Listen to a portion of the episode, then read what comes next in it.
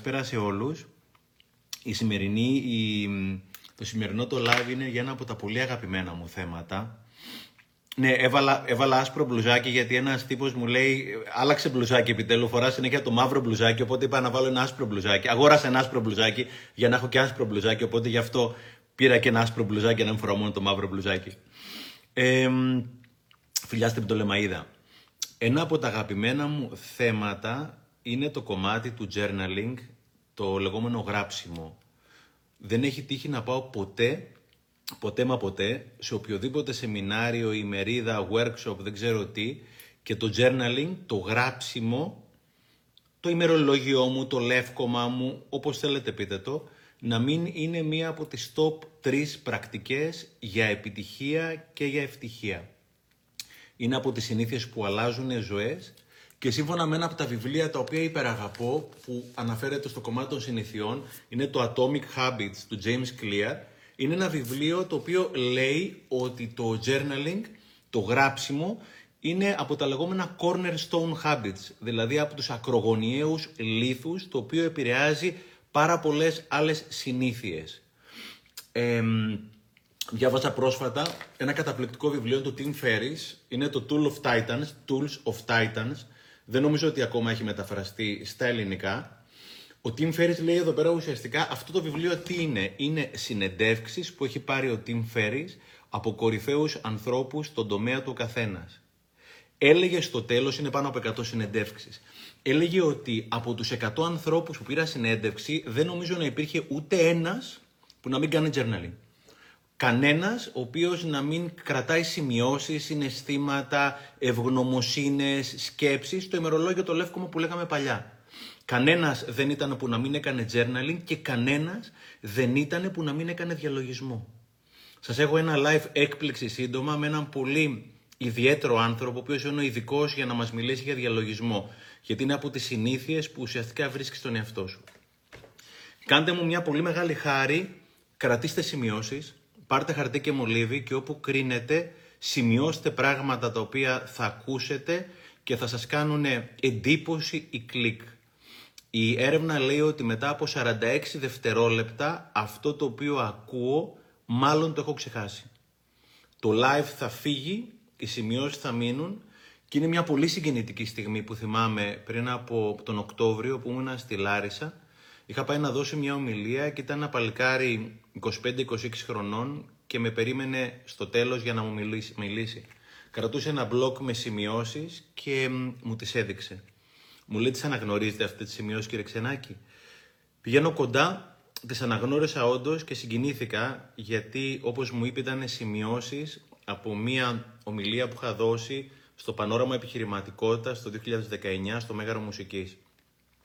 Μου λέει το παιδί δεν, υπήρχε, δεν έχει περάσει ούτε μια μέρα που να μην έχω ανατρέξει αυτές τις σημειώσεις. Δεν έχει περάσει ούτε μια μέρα που να μην έχω διαβάσει έστω και λίγο οποιοδήποτε βιβλίο μετά από την ομιλία τη δική σας. Δεν έχει περάσει ούτε μια μέρα που να μην έχω δουλέψει με τον εαυτό μου από εκείνη την ημέρα. Και τα τελευταία τρία χρόνια, ένα παλικάρι, 26 χρόνια παλικάρι, μου λέει: Έχω τριπλασιάσει τα εισοδήματά μου. Και ήθελα να έρθω σήμερα να σας πω ένα ευχαριστώ. Μπορεί να συναντηθούμε κάποια στιγμή και να μου δείξετε κάποιες σημειώσεις μου, να σας δείξω κάποιες σημειώσεις σας και να ευχαριστήσουμε ένας τον άλλον για αυτές τις σημειώσεις. Το live, το σεμινάριο, η ομιλία θα φύγει. Οι σημειώσεις όμως πραγματικά θα μείνουν. Το έχω δουλέψει πολύ αρκετά το θέμα αυτό. Ε, πραγματικά το γράψιμο είναι από τις συνήθειες που αλλάζουν οι ζωές. Για πολλούς και διαφορετικούς λόγους. Σήμερα Έλαβα διάφορα μηνύματα από κάποιους από εσάς εν ώψη του σημερινού live για το journaling. Έλαβα ένα μήνυμα από μια κοπέλα που λέγεται το εξής. Σου είμαι ευγνώμων, το καθημερινό γράψιμο με έχει βοηθήσει πολύ στο να πλησιάσω τον εαυτό μου, τις επιθυμίες μου, να κουμπίσω το συνέστημά μου να εκφραστώ. Ξαναλέω τι γράφει η τύπησα. Το καθημερινό γράψιμο με έχει βοηθήσει πολύ στο να πλησιάσω τον εαυτό μου, τις επιθυμίες μου, να ακουμπήσω το συνέστημά μου και να εκφραστώ. Όταν λέμε journaling, ουσιαστικά η κοπέλα τα είπε όλα νομίζω. Ε, όταν λέμε journaling είναι κάποια ημερολόγια τα οποία κρατάω. Το αν θα είναι ένα ημερολόγιο, δύο ή τρία είναι καθαρά θέμα δικό σου. Το τι θα γράφεις, πώς θα γράφεις είναι καθαρά θέμα δικό σου. Εγώ προσωπικά έχω ένα ημερολόγιο σκέψεις, συναισθήματα, στεναχώρια, ευγνωμοσύνες ή οτιδήποτε άλλο. Και έχω άλλο ένα journal το οποίο ουσιαστικά ημερολόγιο το οποίο είναι καθημερινές εκκρεμότητες, πράγματα που έχω να κάνω μέσα στην ημέρα, μέσα στην εβδομάδα. Το αν θα έχεις ένα ή δύο ή τρία είναι καθαρά θέμα δικό σου. Θέλω να αναφερθώ λοιπόν αναλυτικά στα ευεργετήματα του ημερολογίου, του λευκόματος ή ενός τετραδίου που ουσιαστικά καταγράφεις όλο το μέσα σου, ό,τι και να σημαίνει αυτό το πράγμα. Πρώτα απ' όλα τι κάνει το ημερολόγιο; Βοηθάει πάρα πάρα πολύ στην οργάνωση. Πάρα πάρα πολύ στην οργάνωση της ημέρας. Όταν ξυπνήσετε το πρωί, μην κάνετε το λάθος που έκανα παλιά εγώ. Μην ανοίξετε τα social, μην ανοίξετε τα mail, κάντε ένα μίνι διαλογισμό 5-10 λεπτά αναπνοές. Θα εξηγήσουμε σε, μια, σε ένα από τα επόμενα live πώς γίνεται αυτό, αν και δεν είναι καμιά τρελή επιστήμη για να το ξεκινήσετε. Ε, πάρτε χαρτί και μολύβι, σχεδιάστε την ημέρα σας, σχεδιάστε την εβδομάδα. Η Κυριακή είναι μια ιδανική ημέρα για να σχεδιάσετε την εβδομάδα. Η Δευτέρα ή κάθε, κάθε μέρα πρωί είναι μια ιδανική μέρα προκειμένου να γράψεις όλες τις εκκρεμότητες που έχεις να κάνεις. Μην μπλέξεις με τα social. Για ποιο λόγο; Θα μπεις για ένα λεπτό, να δεις λίγο τι γίνεται. Στίχημα θα κάτσεις 15-20 λεπτά το λιγότερο. Εγώ πρόσφατα έβαλα time limit στα social, 30 λεπτά στο Instagram, 30 λεπτά έβαλα στο Facebook. Αν δείτε πόσο γρήγορα περνάνε τα 30 λεπτά δεν θα το πιστεύετε. Ο αλγόριθμος των social μας ξέρει, μας ξέρει τόσο καλά, μας ξέρει τόσο καλά ο αλγόριθμος των social, ώστε ξέρει ακριβώς τι θα σου δείξει προκειμένου να κολλήσεις μέσα. Και όπως έλεγε ο Χαράρη, υπάρχει ένας παραπάνω λόγος πια για να γνωρίσεις τον εαυτό σου, να κάνεις αυτογνωσία ή προσωπική εξέλιξη, γιατί όπως λέει ήταν, είναι η πρώτη φορά από καταβολής κόσμου που το γνώθες αυτόν έχει ανταγωνισμό. Είναι η πρώτη φορά από καταβολής κόσμου που το γνώθες αυτόν έχει ανταγωνισμό. Το, ο αλγόριθμος του Facebook, του Instagram, του TikTok ή του Twitter ή δεν ξέρω τι, σε ξέρει καλύτερα από ό,τι ξέρεις τον εαυτό σου. Ξεκίνα με χαρτί και μολύβι, γράψε όλες τις εκκρεμότητες που θέλεις να έχεις τελειώσει μέσα στην ημέρα, μέσα στην εβδομάδα και μόνο όταν έχεις το πλάνο της ημέρας σου έτοιμος μπες στα social, άνοιξε τον υπολογιστή σου ή ουσιαστικά πάρε τα mail σου. Κάπου διάβαζε ένα συγκλονιστικό, λέει ότι τα mail τι είναι; Ένας εξαιρετικός τρόπος αρχιοθέτησης των προτεραιοτήτων των άλλων. Τι είναι λοιπόν τα mail; Ένας εξαιρετικός τρόπος αρχιοθέτησης των προτεραιοτήτων των άλλων και φυσικά πρέπει να μπεις και να τα απαντήσεις. Όχι πρώτο πράγμα. Γράψε σε χαρτί και σε μολύβι τι θέλεις να έχεις πετύχει στο τέλος της ημέρας. Και μετά ξεκίνησε την ημέρα σου. Και κάποια στιγμή σε ένα πολύ έτσι ενδιαφέρον σεμινάριο, κάποιος είχε πει πραγματικά ένα πολύ ωραίο, λέει ρε παιδιά δεν το καταλαβαίνετε, όταν πηγαίνω στο σούπερ μάρκετ και έχω μια λίστα με τα ψώνια τα οποία θέλω να κάνω μέσα στην ημέρα, τα τελειώνω σε 5 λεπτά. Όταν μπαίνω μέσα στο σούπερ μάρκετ και δεν έχω τη λίστα και πηγαίνω από εδώ και από εκεί, κάνω 20 λεπτά. Είναι τόσο απλό το να προγραμματίσεις την ημέρα σου. Εδώ πέρα έχω δύο αγαπημένα μου βιβλία, ε, τα οποία ουσιαστικά είναι για τα ευεργετήματα του journaling, δύο πράγματα πρώτα απ' όλα. Το ένα είναι το Φώτη του Δρακόπουλου, το 1% καλύτερη ζωή, ένα πολύ πολύ πολύ ωραίο βιβλίο. Και λέει κάποια στιγμή ο Φώτης για τη συνήθεια του γραψίματος, λέει η καλύτερη συνήθεια για να δημιουργήσεις νέες συνήθειες είναι το γράψιμο. Η καλύτερη συνήθεια για να δημιουργήσεις νέες συνήθειες είναι το γράψιμο. Το γράψιμο, σύμφωνα με τον Φώτη και όχι μόνο, είναι η συνήθεια των συνηθιών.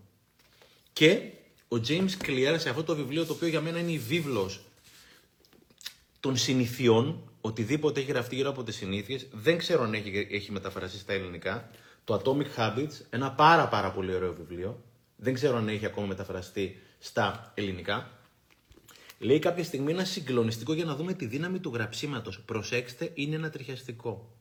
Λέει μία μελέτη ανάμεσα σε 1.600 ανθρώπους οι οποίοι ουσιαστικά κάνανε μία συγκεκριμένη διατροφή και είχαν ένα συγκεκριμένο διατροφολογικό πρόγραμμα έδειξε ότι αυτοί οι οποίοι σημείωναν τι έτρωγαν μέσα στην ημέρα είχαν χάσει διπλάσιο βάρος από αυτούς που δεν σημείωναν. Το ξαναλέω, ανάμεσα σε 1600 άτομα που κάναν μια συγκεκριμένη διατροφή, αυτοί οι οποίοι κρατούσαν ουσιαστικά αναλυτικά τις τροφές, το πρόγραμμα, το τι έτρωγαν, είχαν διπλάσια αποτελέσματα από αυτούς οι οποίοι δεν κρατούσαν. Μου λέει post, εντάξει, πιστεύω ότι είμαστε εντάξει, έβγαλε ένα μήνυμα. Έχει μεταφραστεί ένα τίποτα, μπορεί να αλλάξει τα πάντα. Ευχαριστώ πολύ.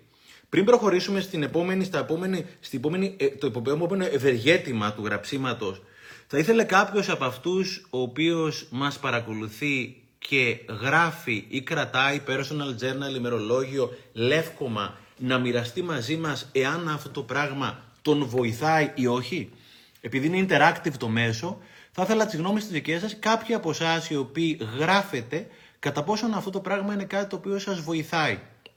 Καλύτερα σε χαρτί, λέει ο Βαγγέλης ή Δημήτρης, ένα από τα δύο. Βαγγέλης. Καλύτερα λέει να τα γράφουμε σε χαρτί. Πολύ πολύ ωραία. Άλλος, ο οποίος γράφει, βοηθάει απίστευτα, λέει η Μαρπαπαδάκη, ζητώ συγγνώμη. Όχι απλά με βοήθησε, λέει ο Πάρης, μέσωσε. Η Στέλλα λέει, λέει πάρα πολύ. Η Χαρίκλια λέει: Έχω πετύχει πολλούς περισσότερους στόχους από όταν ξεκίνησα. Πραγματικά βοηθάει πολύ. Γράφω, αλλά δεν υπάρχει πλάνο. Απελευθέρωση. Με βοηθήσει να νικήσω κρίσεις πανικού. Διαβάζω τα σχόλιά σας. Με βοηθάει να μάθω καλύτερα τον εαυτό μου. Εγώ το κάνω χρόνια από το δημοτικό. Γράφω ακριβώς αυτό γίνεται. Γράφω κάθε μέρα. Όχι απλά βοηθάει, είσαι πλήρη επαφή με το μέσα σου. Σίγουρα βοηθάει σε χαρτί. Είναι ένας στοχασμός απελευθέρωση. Παιδιά, παρακολουθήστε τι γράφετε. Γεια σου, Λιάκο μου. Εννοείται δουλεύει και φαντάσου έχω και δυσλεξία. Με βοηθάει να διατηρώ ζωντανή τη μνήμη μου. Το γράψιμο είναι τέλεια θεραπεία. 17 χρόνια τώρα η συνήθεια που καθαρίζει τον καθρέφτη του μυαλού μου. Έμαθα τον εαυτό μου. Έχω γράφω στο Notion Σωτήριο, με βοηθάει να οργανώνω την ημέρα μου, τις ευγνωμοσύνες στα έξοδά μου. Γράφω και αυτό το έμαθα από σένα. Να είσαι καλά και, και εμείς από όλοι το μάθαμε. Γράφω σε χαρτί τις δουλειές μου καθημερινά. Γράφω από το δημοτικό με έξω. Παιδιά, παρατηρήστε για ένα λεπτό τις σημειώσεις τις δικές σας. Δεν θα βρείτε έναν άνθρωπο. Το 2008 είδα το μυστικό και ξεκίνησα το γράψιμο. Και εγώ από εκεί πέρα είναι από τις πρώτες φορές που το είδα. Και από το 2007 γράφω συνέχεια. Δείτε λίγο τα σχόλιά σας, το γράψιμο είναι η συνήθεια που αλλάζει ζωές. Είναι η συνήθεια των συνηθιών. Δεν μπορεί να τα βάλεις σε σειρά, θα τα πούμε και σε λίγο, σε λίγο αυτά τα πράγματα. Λοιπόν, όταν γράφω στόχος, τους εκπληρώνω κιόλας. Σταματάω να διαβάζω γιατί δεν θα προλάβουμε ποτέ. Μου συμβαίνει πάντα όταν πηγαίνω σε κάποια ομιλία και μιλάω για τα ευεργετήματα του γραψίματος και της άσκησης, πρέπει να σταματήσω τον κόσμο γιατί δεν σταματάνε. Δεν θα δείτε ούτε έναν άνθρωπο που να μην τον έχει βοηθήσει έστω και λίγο. Άρα πρώτα απ' όλα σε βοηθάει να ορίσεις καλύτερα την ημέρα σου, προγραμματίζεις καλύτερα την ημέρα σου και είσαι πολύ πιο αποτελεσματικός. Σε 8 ώρες έχεις βγάλει δουλειά 18 ώρων. Και επειδή το γράψιμο είναι συνήθεια, όπως λέει και ο αγαπημένος μου ο Σάρμα στο βιβλίο το 5am, αυτό δεν είναι; Το έχω. Yes! Είναι υπογεγραμμένο κιόλας από το Ρόμπιν από ένα σεμινάριο στον Καναδά που είχα πάει. Στο βιβλίο αυτό, το κλαμπ των 5 το πρωί, νομίζω είναι διόπτρα, λέει ο, ο Σάρμα ότι κάθε νέα συνήθεια, συμπεριλαμβανομένως και του γραψίματος, θέλει 66 μέρες για να εμπεδοθεί.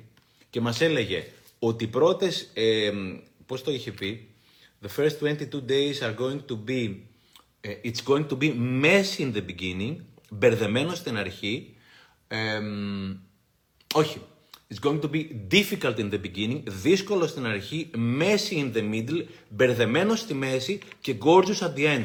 Αυτές οι 66 μέρες που ουσιαστικά δημιουργώ μία νέα συνήθεια, οι 22 είναι πολύ δύσκολες για να μπει το νερό στο και οι 22 τελευταίες είναι φανταστικές. Άρα αν πραγματικά θέλεις να ξεκινήσεις μια συνήθεια καινούρια, ευεργετική για τη ζωή σου, χρειάζονται 22 συνεχείς μέρες συνειδητού ξεβολέματος. Για να μπορείς να έχεις τα αποτελέσματα τα οποία θέλεις. Δεν γίνονται θαύματα από μόνα τους, τα θαύματα δημιουργούμε εμείς. Δεύτερος λόγος που ουσιαστικά. Δεύτερος λόγος για να σημειώνω τι κάνει εδώ πέρα. Χτίζει αυτοεκτίμηση.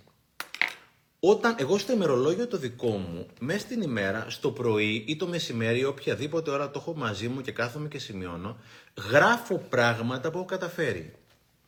Ξύπνησα στην ώρα μου. Έφαγα το πρωινό το οποίο είχα προγραμματίσει να φάω. Είχα φορτίσει το κινητό μου το βράδυ. Κατέβασα τα σκουπίδια στο πρωί. γράφεις όλα αυτά τα πράγματα που έχεις πετύχει και συχνά θεωρούμε δεδομένα. Και ουσιαστικά μέσα από αυτό τι κάνεις; Μαθαίνεις να πανηγυρίζεις τις μικρές νίκες. Μαθαίνεις να πανηγυρίζεις τις μικρές νίκες και οι μικρές νίκες φέρνουν τις μεγάλες νίκες.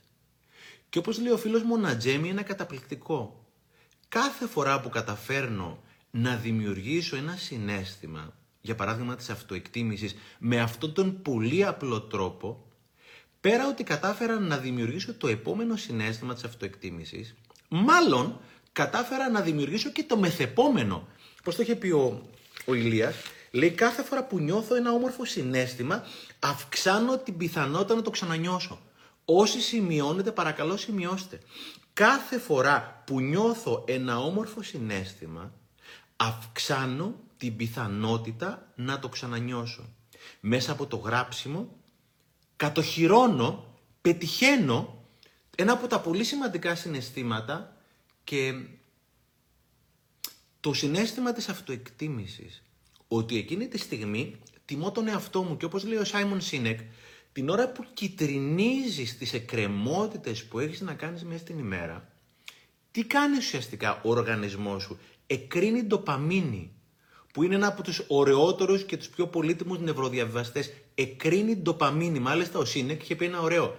Πολλές φορές λέει έχω κάνει κάτι και το σημειώνω ότι έχω να το κάνω και το κυτρινίζω για να πάρω την ντοπαμίνη.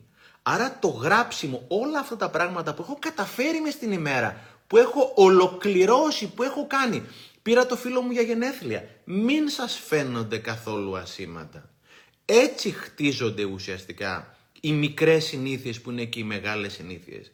Εγώ πολύ συχνά, και το, δεν το λέω για πλάκα, το πρωί που πηγαίνω τουαλέτα τελειώνω σε δύο λεπτά. Το σημειώνω πολύ συχνά.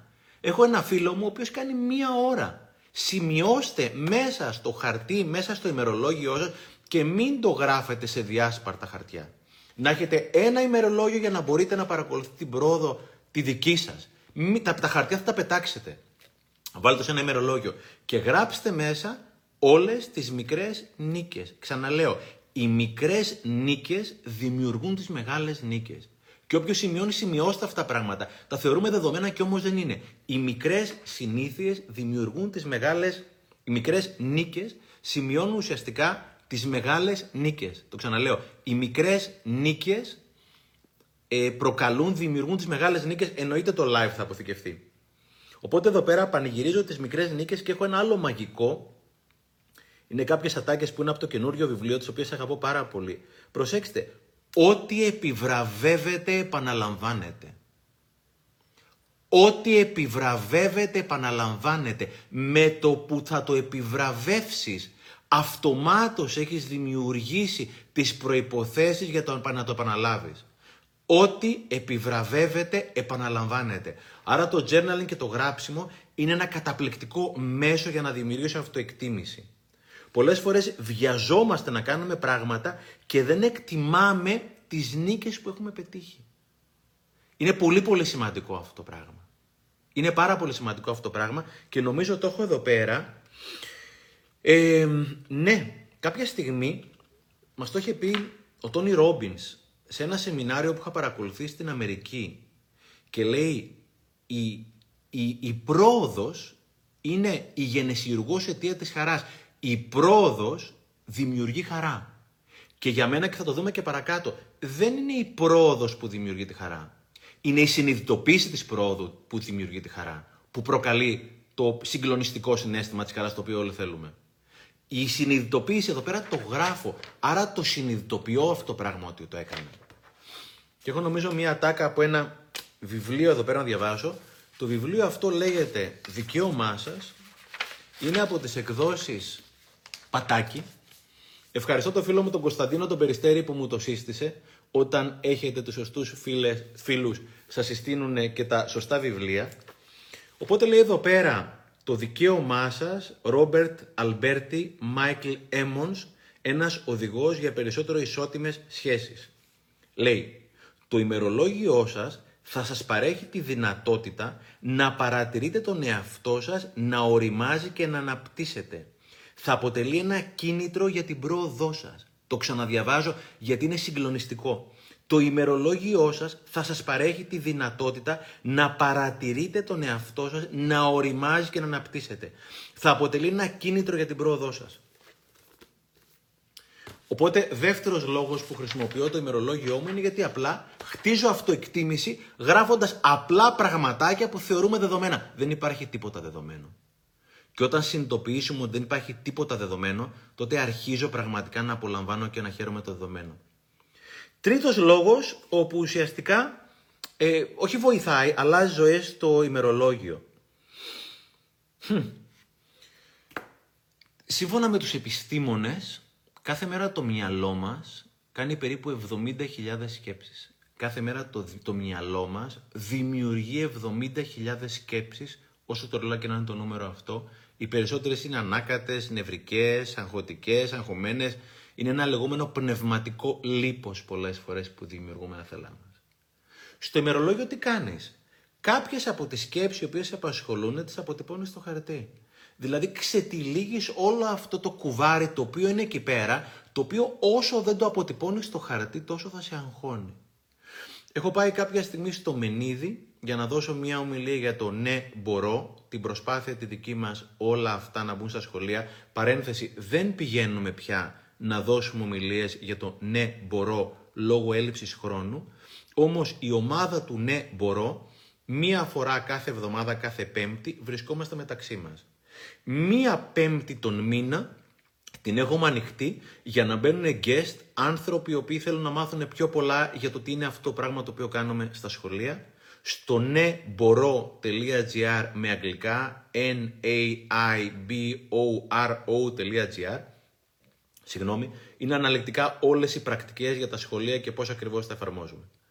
Είναι λοιπόν η τύπη σας στο Μενίδη και κάποια στιγμή μου λέει κύριε Ξενάκη, δεν το καταλαβαίνω αυτό το πράγμα πώς γίνεται. Μπορείτε να μου το εξηγήσετε; Λέω, κοίτα να δεις, επειδή φαίνεσαι πολύ καλή νοικοκυρά από το παρουσιαστικό τη την κατάλαβα, μου λέει, φροντίζει την κουζίνα σου, μου λέει, τη φροντίζω. Λέω, όταν πηγαίνεις στο σούπερ μάρκετ και παίρνεις τα ψώνια και γυρίζεις σπίτι σου, τα ψώνια στις σακούλες εσύ τα βάζεις στα ντουλάπια, τα αφήνεις στη μέση. Μου λέει εννοείται τα βάζω στα ντουλάπια. Όταν εγώ γράφω τις σκέψεις μου στο ημερολόγιό μου, τις βάζω ουσιαστικά στα αντίστοιχα ντουλάπια και τις τακτοποιώ. Είναι τόσο απλό και τόσο απαραίτητο το να βάζω στο τέλος της ημέρας ή το πρωί ή το μεσημέρι διάφορες φορές σε μια τάξη την ακαταστασία του μυαλού. Αυτό το πράγμα, το πράγμα που κάνουμε όμως, αυτό είναι μια τάκα από το καινούριο βιβλίο, όταν δεν το κάνουμε, λέω, αυτό κάνουμε όταν δεν βάζουμε τη σκέψη μας σε σειρά. Πνιγόμαστε. Επειδή όμως το έχουμε συνηθίσει, το θεωρούμε φυσιολογικό. Ξαναλέω, το να μην βάζω τη σκέψη μου σε σειρά είναι κάτι που με πνίγει.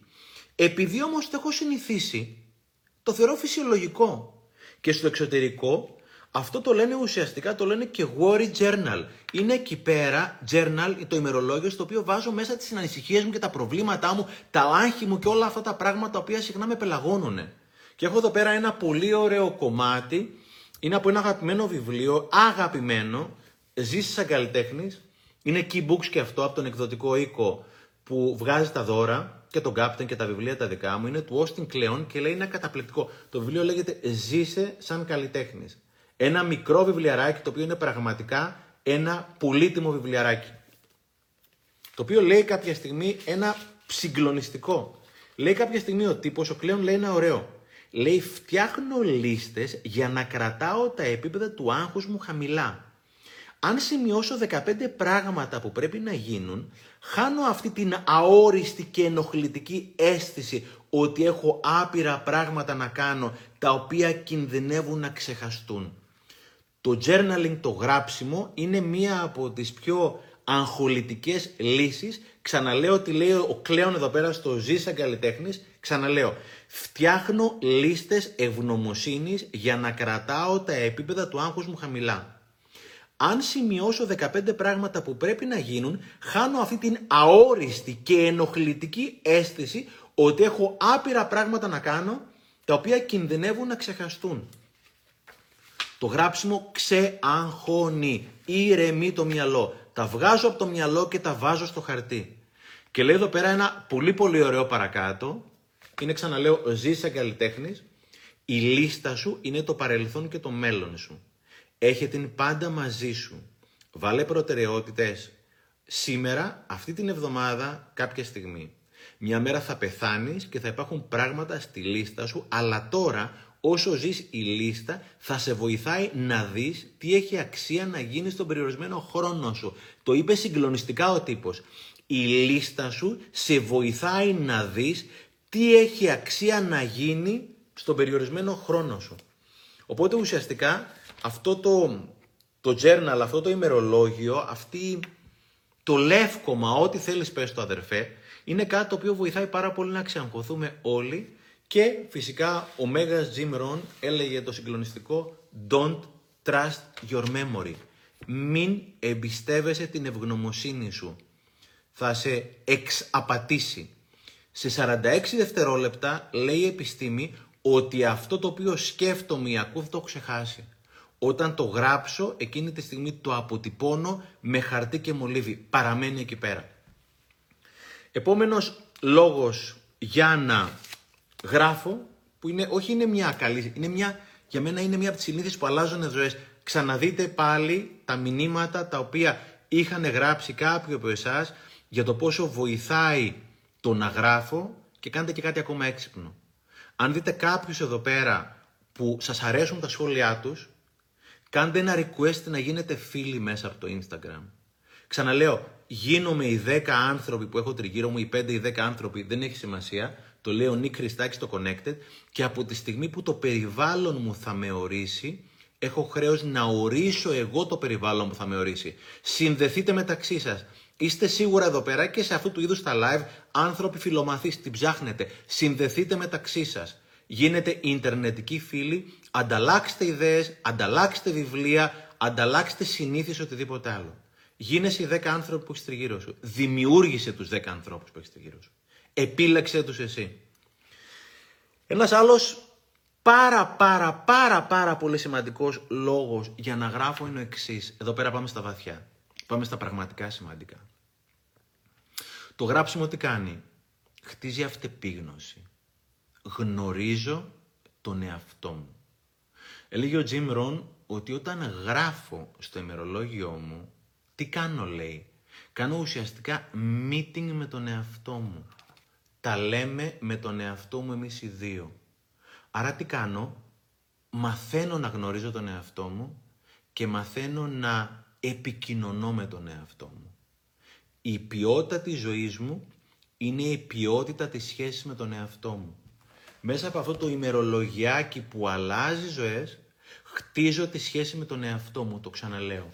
Η ποιότητα της ζωής μου είναι η ποιότητα της σχέσης με τον εαυτό μου. Εδώ πέρα μέσα γνωρίζω τον εαυτό μου και μαθαίνω και να επικοινωνώ. Και όπως μαθαίνω να επικοινωνώ με τον εαυτό μου, μαθαίνω και να επικοινωνώ και με τους τριγύρω μου. Γιατί αν δεν ξέρω να επικοινωνώ με τον εαυτό μου, δεν ξέρω να επικοινωνώ και με τους τριγύρω μου. Άρα το journal, το ημερολόγιο, το τετράδιο, είναι σαν ένα εργαστήρι όπου χτίζω τα skills, τις ικανότητές μου για να επικοινωνώ. Μία από τις αγαπημένες μου ιστορίες στο το πρώτο το δώρο είναι το δύο είσαι. Εδώ πέρα μέσα δεν είναι ένας, είναι δύο. Για την ακρίβεια είναι 222. Όταν αυτοί οι δύο είναι καλά μεταξύ τους, είναι όλα καλά. Όταν αυτοί οι δύο δεν είναι καλά μεταξύ τους, δεν υπάρχει τίποτα που να πηγαίνει καλά. Όταν είμαι καλά με μένα, είμαι καλά μόνο τον κόσμο. Εδώ πέρα, σε αυτό το ημερολόγιο, μαθαίνω να γνωρίζω τον εαυτό μου, επικοινωνώ με τον εαυτό μου και δημιουργώ τη σχέση με τον εαυτό μου. Είναι μια διαδική σχέση και είναι σαν το κορίτσι του αγόρι σου. Εάν δεν επικοινωνείτε μεταξύ σας, δεν υπάρχει στην ουσία σχέση. Οπότε μέσα από το τετράδιο αυτό δημιουργώ ουσιαστικά τη σχέση με τον εαυτό μου. Και είναι εξαιρετικά σημαντικό Ποιος το έλεγε, ε, νομίζω και αυτό το είπε ο Κόμπι Μπράιαν, το είχε πει ο Κόμπι Μπράιαν, όλη η ζωή μου είναι η συμφωνία που κάνω με τον εαυτό μου. Αν σας αρέσει κάτι, ξαναλέω, γίνομαι γραφικός, κουραστικός, σι, μη, ο, στε, το. Όλη μου η ζωή είναι η συμφωνία που κάνω με τον εαυτό μου.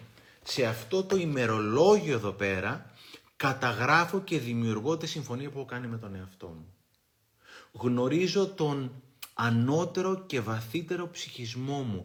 Αρχίζω να αντιλαμβάνω τα συναισθήματά μου.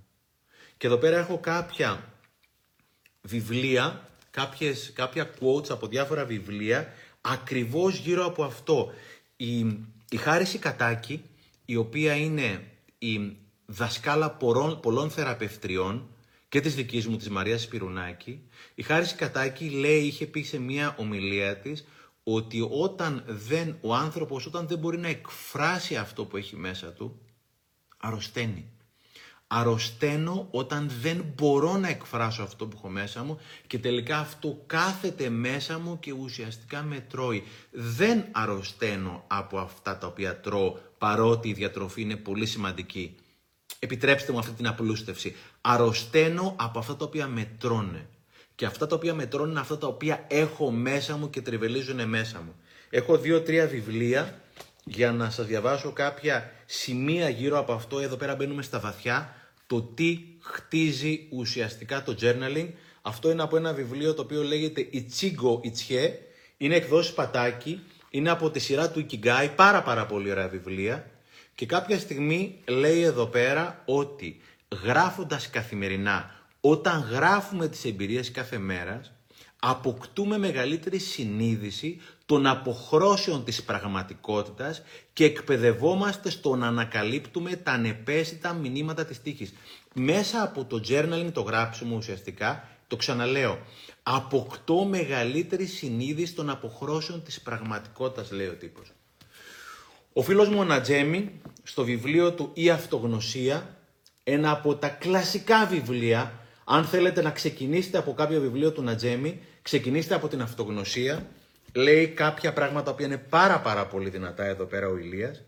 Λέει το καθημερινό γράψιμο καλλιεργεί μέσα μας ένα ξεχωριστό κομμάτι του εαυτού μας που ονομάζεται παρατηρητής ή ανώτερη, συγγνώμη, διάνοια. Το ξαναδιαβάζω. Το καθημερινό γράψιμο καλλιεργεί μέσα μας ένα ξεχωριστό κομμάτι του εαυτού μας που ονομάζεται παρατηρητής ή ανώτερη διάνοια. Το βιβλίο «Αυτογνωσία» του Νατζέμι σε κάποιο άλλο σημείο λέει το γράψιμο είναι μια ανώτερη και το ανώτερο το κάνει bold, το κάνει highlight. Είναι μια ανώτερη λειτουργία, διεγείρει τα ανώτερα κέντρα του νου. Είναι μια πνευματική λειτουργία που μας ανοίγει μια πρόσβαση προς την πνευματική πηγή που υπάρχει μέσα μας. Μας ανοίγει μια πρόσβαση προς την ανώτερη, προς την ανώτερη πνευματική πηγή που υπάρχει μέσα μας. Αρχίζουμε να παίρνουμε απαντήσεις από ένα ανώτερο επίπεδο του νου. Όταν γράφω, λέει ο Ηλίας, αρχίζω να παίρνω απαντήσεις από ένα ανώτερο σημείο ουσιαστικά του νου, από ένα επίπεδο, ανώτερο επίπεδο του νου, πιθανόν από την συλλογική, από τη συλλογική, δεν θέλω να το πω, μπορώ να το πω λάθος, οπότε δεν θέλω να το πω, θέλω να σιγουρευτώ για αυτό το πράγμα στο κομμάτι απάντηση, στο βιβλίο απάντηση, εκδόσεις η Βίσκος, καταπληκτικό βιβλίο και αυτό για μένα δεν πρέπει να λείπει από καμία βιβλιοθήκη αυτογνωσίας. Λέει ένα εξαιρετικό, λέει το να γράψετε τις ιδέες σας σε χαρτί είναι σημαντικό γιατί κάθε ιδέα γράφοντάς την αποκρισταλώνεται και διαχωρίζεται από τις άλλες. Το ξαναδιαβάζω. Το να γράψετε τις ιδέες σας σε χαρτί είναι σημαντικό γιατί κάθε ιδέα γράφοντάς την αποκρισταλώνεται, διαχωρίζεται από τις άλλες. Υπάρχει μια μάζα σκέψεων. Όταν αρχίζω να γράφω τις σκέψεις μου μία προς μία και δεν χρειάζεται να γράψω χιλιάδες, μπορώ να γράψω δέκα, αρχίζει, μία να αποκτά, αρχίζει κάθε μία να αποκτά την πραγματική της υπόσταση. Εδώ πέρα σας έχω άλλο ένα βιβλίο. Το βιβλίο είναι του Jay Shetty, είναι το Think Like a Monk είναι το σκέψου σαν μοναχός, έχει κυκλοφορήσει και σε εκδόσεις στην Ελλάδα από τις εκδόσεις ψυχογιός, ένα καταπληκτικό βιβλίο, Ίσως σε λίγο χρονικό διάστημα να σας έχω μια έκπληξη, δεν το έχω ακόμα σίγουρο, το προσπαθώ, γιατί ο Τζέι τα βιβλία του βγαίνουν από τον ίδιο εκδοτικό οίκο, από τη Harper Collins στην Αμερική, βγαίνουν και τα δικά μου. Έχω ζητήσει να κάνουμε ένα live μαζί με τον Τζέι, δεν το υπόσχομαι, θα το προσπαθήσω και αν τα καταφέρω πραγματικά θα είναι πολύ πολύ ωραίο να έχουμε κάποιους τόσο σημαντικούς ανθρώπους όπως είχε ο Αποστόλης ο Κουμαρίνος, τον Σάρμα, να έχουμε κάποιους τόσο σημαντικούς ανθρώπους στα ελληνικά μίντια και να μας βοηθάνε και να μας φωτίζουν. Λέει, δεν το υπόσχομαι, θα το προσπαθήσω όμως. Το έχω προσπαθήσει και το προσπαθώ. Λέει εδώ πέρα ο Τζέι ένα καταπληκτικό για το πόσο σημαντικό είναι να εκφράζω τα συναισθήματά μου. Λέει εδώ πέρα σε μία μελέτη ένα γκρουπ ε, φοιτητών του Πανεπιστημίου ουσιαστικά περνώντας 15 λεπτά την ημέρα για 4 ημέρες γράφοντας τα βαθύτερα συναισθήματα και τις σκέψεις τους γύρω από τραυματικές εμπειρίες που πέρασαν στη ζωή τους. Όχι μόνο βρήκανε την εμπειρία αυτή ιδιαίτερα πολύτιμη, το 98% αυτών είπε θα τη συνεχίσει. Αλλά δεν απόλαυσαν, δεν απίλαυσαν μόνο την εμπειρία αυτή. Βελτίωσαν και την υγεία τους. Και λέει εδώ πέρα ο Τζέι, οι φοιτητές οι οποίοι έγραψαν για τις τραυματικές τους εμπειρίες είχαν λιγότερες επισκέψεις στο, στον γιατρό του πανεπιστημίου για, για θέματα υγείας μετά από τη μελέτη αυτή. Οι ερευνητές κατέληξαν ότι ένα από τα ωφέλη του γραψίματος είναι ότι βοηθούσε τους φοιτητές να τακτοποιήσουν τις πολύ δύσκολες εμπειρίες και τα συναισθήματά τους. Πήραν απόσταση από αυτό το οποίο τους συνέβη. Αυτό το journaling τι κάνει ουσιαστικά; Σε βοηθάει να πάρεις μία απόσταση από αυτό το οποίο συνέβη. Δημιουργεί ένα κενό μεταξύ εσένα και του συμβάντος μέσα στο οποίο μπορεί να ευδοκιμήσουν τεράστια θαύματα. Οπότε ουσιαστικά μέσα από τη συνήθεια του γραψίματος αρχίζω να γνωρίζω τον εαυτό μου και σε ένα άλλο βιβλίο το οποίο συστήνω πάρα, έχω συστήσει πάρα πολλές φορές την μη βίαιη επικοινωνία λέει ένα καταπληκτικό ότι ουσιαστικά ένα καταπληκτικό βιβλίο η μη βίαιη επικοινωνία λέει ότι είναι τεράστιο το κόστος των συναισθημάτων που δεν έχουν εκφραστεί. Είναι τεράστιο το κόστος των συναισθημάτων που δεν έχουν, δεν έχουν εκφραστεί. Οπότε μέσα από αυτό το χαρτί και το μολύβι και από το ημερολόγιο τι κάνω; Μαθαίνω να εκφράζω τα συναισθήματά μου. Πρώτα απ' όλα σε μένα, που είμαι ο σημαντικότερος άνθρωπος στη ζωή μου. Και πρόσφατα διάβαζα ένα βιβλίο «Η αρρώστια ως γλώσσα της ψυχής». Εκδόσεις πύρινος κόσμος. «Η αρρώστια ως γλώσσα της ψυχής». Και έλεγε ο τύπος μέσα να απαλλάξουμε επιτέλους το σώμα από τα καθήκοντα της ψυχής. Να απαλλάξουμε το σώμα από τα καθήκοντα της ψυχής. Κοινώς, όταν δεν μιλάει το στόμα, μιλάει το σώμα. Μέσα σε αυτό εδώ πέρα το ημερολόγιο μου τι κάνω; Μαθαίνω να αρχίζω να εκφράζω τα συναισθήματά μου. Και φυσικά το αποτελεσματικό είναι η ψυχοθεραπεία. Είναι ένα καλό ξεκίνημα και θα ακούσετε και πολλούς ψυχοθεραπευτές ή coach που ε, παροτρύνουν τους θεραπευόμενους τους ή τους μαθητές τους ή τους φίλους τους να σημειώνουν τις σκέψεις ουσιαστικά μέσα στο ημερολόγιο αυτό. Μέσα από αυτό εδώ πέρα γνωρίζω τον εαυτό μου. Ενεργοποιώ τον ανώτερο ψυχισμό μου. Μέσα σε αυτό αυτοί οι δύο ή 222 που έχω μέσα μου αρχίζουν επιτέλους να μιλάνε. Και είναι πολύ σημαντικό να μάθω να μιλάω με τον εαυτό μου. Είναι η συνήθεια που ουσιαστικά αλλάζει ζωές. Η φίλη μου η Χριστίνα η Χριστίνα Ευαγγέλη, την αγαπώ πάρα πολύ, που μεγαλώνει τα παιδιά μας μαζί, μου είχε πει Στεφανάκου, εγώ μέσα στο ημερολόγιο μου τα λύνω όλα. Μέσα στο ημερολόγιο μου τα λύνω όλα. Και θα πω παρακάτω τι, τι σημαίνει ακριβώς αυτό το πράγμα. Οπότε εδώ πέρα, μέσα από αυτόν τον τρόπο, μέσα από αυτό το journal ουσιαστικά, ε, μαθαίνω να επικοινωνώ με τον εαυτό μου. Α, ευτυχώς και εδώ πέρα, θα μου ξέφευγε. Στην αρχή του χρόνου είναι εξαιρετικά σημαντικό πια ποιους κάνω follow στο Instagram, στο Facebook, οτιδήποτε άλλο. Αν κάποιος σας αρέσει και θέλετε να γίνετε ο επόμενος Μέση ή ο επόμενος Tony Robbins ή ο επόμενος δεν ξέρω τι, μπείτε στο προφίλ των ανθρώπων αυτών, τους οποίους συνήθως τους παρακολουθούν κάποιες χιλιάδες, εκατοντάδες χιλιάδες άνθρωποι. Αυτοί οι άνθρωποι παρακολουθούν λίγους ανθρώπους, 70, 80, 100, 200 δεν έχει σημασία. Παρακολουθήστε ποιους παρακολουθούν οι άνθρωποι που σας αρέσουν. Και ένα από τα portals, ένα από τα sites στο Instagram που παρακολουθώ, στην αρχή του χρόνου έλεγε το εξής. Αν θέλεις, λέει, να είσαι πιο χαρούμενος, το 2022, γυμνάσου. Αν θέλεις να είσαι πιο ήρεμος, κάνε διαλογισμό. Προσέξτε τα δύο σημαντικά και κυρίως το τελευταίο. Αν θες να γνωρίσεις τον κόσμο, διάβασε. Αν θες να γνωρίσεις τον εαυτό, σου, τον εαυτό σου, γράψε. Ξαναλέω τελευταίο. Εάν θέλεις να γνωρίσεις τον εαυτό σου, γράψε. Είναι η συνήθεια που σε βοηθάει ουσιαστικά πιο πολύ σχεδόν από οποιαδήποτε άλλη συνήθεια να γνωρίσεις τον εαυτό σου. Αν θες να γνωρίσεις τον κόσμο, διάβασε. Αν θες να, να γνωρίσεις τον εαυτό σου, γράψε. Το θεωρώ συγκλονιστικό αυτό ο τύπος. Και επίσης, δεν ξέρω που το βρήκα αυτό, μπορεί και να είναι δικό μου, δεν μπορείς να ελέγξεις τα συναισθήματά σου. Είναι εγκληματικό το να πάω να μανιπιουλάρω τα συναισθήματά μου, των παιδιών μου, των δικών μου ανθρώπων, δεν ξέρω τι. Μπορώ όμως να τα βοηθήσω να δημιουργηθούν. Δεν μπορώ να ελέγξω τα συναισθήματά μου. Μπορώ όμως να τα βοηθήσω να αποκαλυφθούν και να δημιουργηθούν. Μέσα από το journal και μέσα από άλλα πράγματα βοηθώ τα συναισθήματά μου και ιδιαίτερα τα ευχάριστα, τα πιο δημιουργικά συναισθήματά μου να εκολαφθούν και να δημιουργηθούν. Το, το τετράδιό μου είναι ουσιαστικά ένα εκολαπτήριο συναισθημάτων. Να δω αν έχουμε κάτι άλλο εδώ πέρα. Yes, yes, yes, yes, yes. Άρα ουσιαστικά μέσα από το, από το ημερολόγιό μου ουσιαστικά χτίζω αυτοεπίγνωση. Γνωρίζω τον εαυτό μου, το ξαναλέω, κάνω meeting με τον εαυτό μου. Εδώ πέρα αυτό είναι τεράστιο και θα μπορούσε να είναι live από μόνο του. Τι άλλο κάνει το ημερολόγιο; Χτίζει ευγνωμοσύνη. Χτίζει ευγνωμοσύνη. Μέσα από το ημερολόγιό μου αρχίζω επιτέλους να αναδεικνύω το καλό.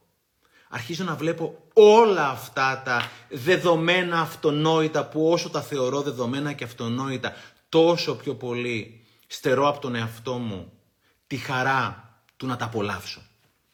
Εδώ πέρα θα μου επιτρέψετε να διαβάσω μια ιστορία από το δικό μου το βιβλίο, το πρώτο το δώρο. Είναι μια ιστορία, ένα μεγάλο ευχαριστώ σε όλους, ένα τεράστιο ευχαριστώ σε όλους. Το πρώτο το δώρο έχει αγγίξει πλέον τις 200.000 αντίτυπα στην Ελλάδα. Ξέρετε ότι πολύ σπάνια μιλάω για μένα. Δεν μου αρέσει για κανένα όχι για συστολή, δεν μου αρέσει τέλος πάντων. Το πρώτο δώρο είναι κοντά στις 200.000, είναι 190.000 έχει πουλήσει στην Ελλάδα αυτή τη στιγμή. Μεταφράζεται σε 26 γλώσσες και έποντα και επόμενες και θέλω να εκφράσω μια τεράστια ευγνωμοσύνη γιατί πριν από 3,5-4 χρόνια που το εκδώσαμε την Keybooks δεν με ήξερε κανένας, δεν ήξερε κανένας το δώρο και θέλω πραγματικά ένα πολύ πολύ μεγάλο ευχαριστώ. Και το κλείνω εδώ πέρα. Ένα πολύ ευχαριστώ, πολύ μεγάλο ευχαριστώ όμως. Όταν λέω μεγάλο εννοώ μεγάλο. Έχει μια ιστορία η οποία λέγεται «Μήπως τα πράγματα πάνε καλά». Ξαναλέω είναι από το πρώτο δώρο. Διαβάζω την ιστορία, είναι γύρω... Α, όποιος έχει πάρει το πρώτο δώρο θα δείτε ότι από κάτω λέει ένα τετράδιο θαυμάτων. Ο αρχικός τίτλος του βιβλίου ήταν ένα τετράδιο θαυμάτων. Γιατί το έμαθα έτσι, το μας το είχε μάθει και ο Καλογύρου ε, κατά κάποιο τρόπο το έλεγε έτσι και ο Σάρμα και το Personal Journal το έλεγε η Louise Hay, αλλά ουσιαστικά ο αρχικός τίτλος του βιβλίου ήταν ένα τετράδιο θαυμάτων. Έτσι θα ονομαζόταν. Όταν το κορίτσι μου η Μαρία κάποια στιγμή πήρε όλες τις ε, ε, ιστορίες, τις είχε δει όταν τις έγραφα σε ένα βιβλίο και όταν κουβεντιάζαμε το Βλάση και το Βασίλη τους εκδότη για τον τίτλο του βιβλίου, μου λέει Μαρία, μου λέει Μωρό μου αυτό δεν είναι βιβλίο, είναι δώρο. Οπότε η νονά του βιβλίου είναι το κορίτσι μου η Μαρία το ακούει ο Βλάσης, ο εκδότης μου που είναι genius και λέει καλλιτέχνη, έτσι με λέει, έχουμε τίτλο. Οπότε ουσιαστικά το δώρο είναι ο τίτλος ο οποίος βγήκε μετά, είναι ο βασικός τίτλος. Αλλά από κάτω λέει ένα τετράδιο θαυμάτων. Αυτό κάνει το ημερολόγιο. Γίνεται ένα τετράδιο θαυμάτων. Και διαβάζω την ιστορία, η οποία είναι Μήπως τα πράγματα πάνε καλά. Ξύπνησα νωρίς. Βρέθηκα σε ένα ζεστό κρεβάτι. Αυτή η ιστορία τονίζει όλα αυτά που θεωρούμε αυτονόητα και δεδομένα. Και δεν είναι. Ξύπνησα νωρίς, βρέθηκα σε ένα ζεστό κρεβάτι κάτω από καθαρά σεντόνια. Σηκώθηκα και τα πόδια μου με στήριζαν. Δεν είναι δεδομένο ότι τα πόδια θα στηρίζουν, όπως ξέρετε. Υπάκουσαν κάθε μου επιθυμία. Με πήγαν στο μπάνιο. Πάτησα το κουμπί και απόλαυσα το καθαρό νερό που έτρεχε άφθονα από τη βρύση. Δεν έχει όλος ο κόσμος καθαρό νερό. Κοίταξα απέναντι και είδα τον εαυτό μου. Ο καθρέφτης έκανε για μια ακόμα φορά υποδειγματικά τη δουλειά του. Κουνιόμουν και το είδωλό μου κουνιόταν, λες κι ήταν ένα. Μπήκα στην τουζιέρα και έκλεισα την τζαμένια πόρτα. Μέσα στο ντουζ δέσποζε, δέσποζε η μυρωδιά του σαπουνιού. Οι άνθρωποι στην Ουκρανία δεν έχουν νερό αυτή τη στιγμή. Και δεν έχουν και σαπούνι πολλοί από αυτούς. Σου έσπαγε κυριολεκτικά τη μύτη. Απόλαυσα το ζεστό νερό πάνω στο σώμα μου για αρκετή ώρα. Ζεστό νερό. Ξέρετε πόσα δισεκατομμύρια άνθρωποι δεν έχουν ζεστό νερό.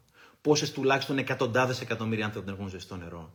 Μην θεωρείτε τίποτα δεδομένα. Όταν τα αποτυπώνω, το ξαναλέω, είναι η συνειδητοποίηση ότι τα πράγματα πάνε καλά που με κάνει χαρούμενο. Όχι ότι τα πράγματα πάνε καλά. Είναι η συνειδητοποίηση που με κάνει χαρούμενο. Δεν υπάρχουν λέξεις για να περιγράψουν την αίσθηση. Έξω με περίμενε μια μαλακή πετσέτα πάνω στο καλοριφέρ. Τυλίχθηκα. Περπάτησα ξυπόλυτος πάνω στη μοκέτα. Αυτή τη φορά τα πόδια μου με πήγαν μπροστά στο τζάμι. Κοντοστάθηκα. Οι σταγόνες στο εξωτερικό του μέρος δεν έμπαιναν μέσα. Ξέρεις πόσο μεγάλη ιστορία είναι η βροχή να μπαίνει μες στο σπίτι, που το θεωρούμε δεδομένο; Τις έβλεπα να κυλάνε αργά και να ενώνονται μεταξύ τους σε απρόσμενα σταυροδρόμια. Απόλαυσα, απόλαυσα το θέαμα για λίγη ώρα. Είχα την πολυτέλεια. Διάλεξα ποια ρούχα θα φορέσω. Είχε κι άλλα μέσα στην τουλάπα, αλλά δεν τα διάλεξα. Ένιωσα όμορφα. Άνοιξα το ψυγείο και εδώ πολλές επιλογές. Έφτιαξα πρωινό και έστυψα τρία ζουμερά πορτοκάλια. Ξέρεις πόσο μεγάλη ιστορία είναι να ανοίγεις το ψυγείο και να έχει φαγητό; Ο αποχημωτής έκανε και αυτό το θαύμα του. Το μόνο που έπρεπε να κάνω ήταν να πιέσω το πορτοκάλι προς τα κάτω. Απόλαυσα τον γλυκό χυμό μέχρι την τελευταία σταγόνα. Ετοιμάστηκα για τις δουλειές μου και έκλεισα την πόρτα πίσω μου. Αυτή η πόρτα θα ξανανοίξει μόνο με το δικό μου κλειδί. Με τρόπο μαγικό κανένα άλλο κλειδί δεν μπορεί να την ανοίξει. Τα πόδια μου αυτή τη φορά, όσοι δεν έχετε δει το Pursuit of Happiness, με τον Will Smith και το μωράκι, το παιδί του, το οποίο βρεθήκανε να κοιμούνται στο δρόμο και είναι πραγματική ιστορία και έχει μια συγκλονιστική σκηνή κάποια στιγμή που είναι σε μια τουαλέτα στο μετρό και προσπαθεί να κοιμήσει το παιδί του γιατί δεν έχουν που άλλο να μείνουν και κάποιος του χτυπάει την πόρτα για να μπει και δεν είναι κλειδωμένη και κρατάει με το πόδι ο ηθοποιός στην πόρτα, αυτή η σκηνή λέει πάρα πάρα πολλά. Μην θεωρήσετε τίποτα δεδομένο. Μέσα από το τετράδιο συνειδητοποιώ, καταγράφω τα δεδομένα. Και συνειδητοποιώ και άρχισα να τα χαίρομαι, ίσως και για πρώτη φορά. Τα πόδια μου αυτή τη φορά με πήγαν στο αυτοκίνητό μου, ούτε εκατοστό λά, λάθος. Ακριβώς εκεί που ήθελα, κέντρο. Ναι, έχω ολόδικό μου αυτοκίνητο που ανοίγει και αυτό με ένα μοναδικό κλειδί. Η μηχανή άναψε εύκολα με το γύρισμά του. Επέλεξα να μην πατήσω το κουμπί της μουσικής. Είχα και εδώ επιλογή. Είναι μεγάλη ιστορία να έχεις επιλογές. Δεν έχουν όλοι επιλογές. Το μεσημέρι έκανα διάλειμμα, πήγα σε ένα ταχυφαγείο και παρήγγειλα μια νόστιμη σαλάτα. Περιμένοντας, χάζευα τον κόσμο. Τα μάτια μου έβλεπαν. Δεν βλέπουν όλα τα μάτια. Είδα φάτσες χαρούμενες και άλλες όχι τόσο χαρούμενες. Είδα ανθρώπους βιαστικούς και άλλους λιγότερο βιαστικούς. Όπου και αν κοίταζα, έβλεπα πράγματα. Όπου και αν κοίταζα, έβλεπα χρώματα. Η σαλάτα μου δεν άργησε. Ήταν σερβιρισμένη σε ένα καθαρό μπολ με μπόλικο μαρούλι, νόστιμο κρουτών, φρεσκοτριμμένο τυρί και ζεστό κοτόπουλο. Στήχησε 5 ευρώ. Είχα 5 ευρώ. Δεν έχουν όλοι 5 ευρώ για να φάνε μια σαλάτα. Τα έβγαλα από την τσέπη μου και πλήρωσα. Έχω και κινητό. Έχουμε κινητό. Το κινητό μας σήμερα έχει τα features, έχει τα χαρακτηριστικά που δεν είχε όλο το βάλ γραφείο του Ρίγκαν πριν από 40 χρόνια. Έστειλα μηνύματα, συνδέθηκα στο ίντερνετ, είδα τι γίνεται στον κόσμο. Το Facebook μου θύμισε τα γενέθλια ενός καλού φίλου. Του μίλησα μετά από καιρό, χαρήκαμε και οι δύο. Το βράδυ γύρισα σπίτι μου. Πάλι έβλεπαν τα μάτια μου. Πάλι στήριζαν τα πόδια μου. Πάλι έπιαναν τα χέρια μου. Ζω σε μια όμορφη ηλιόλου στη χώρα. Έχουμε ειρήνη. Αυτό το έγραψα το 17. Κάποιες χώρες σήμερα δεν έχουν ειρήνη. Ούτε η ειρήνη είναι δεδομένη.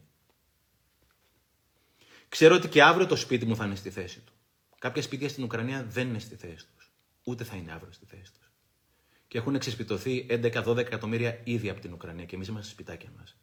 Μήπως έχει έρθει η ώρα να καταγράψουμε και να χαρούμε επιτέλους το δεδομένο, το αυτονόητο. Στη χώρα μου έχουμε και δημοκρατία. Διάβαζα εχθές τον Economist μην θεωρείτε κάποια πράγματα δεδομένα επειδή έχουμε συνηθίσει ότι είναι. Διάβαζα στον Economist προχθές ότι ένας άνθρωπος στην Ιγυρία τον βάλανε για 26 χρόνια στη φυλακή επειδή τόλμησε στα social media να γράψει ότι δεν πιστεύει στη μεταθάνατον ζωή.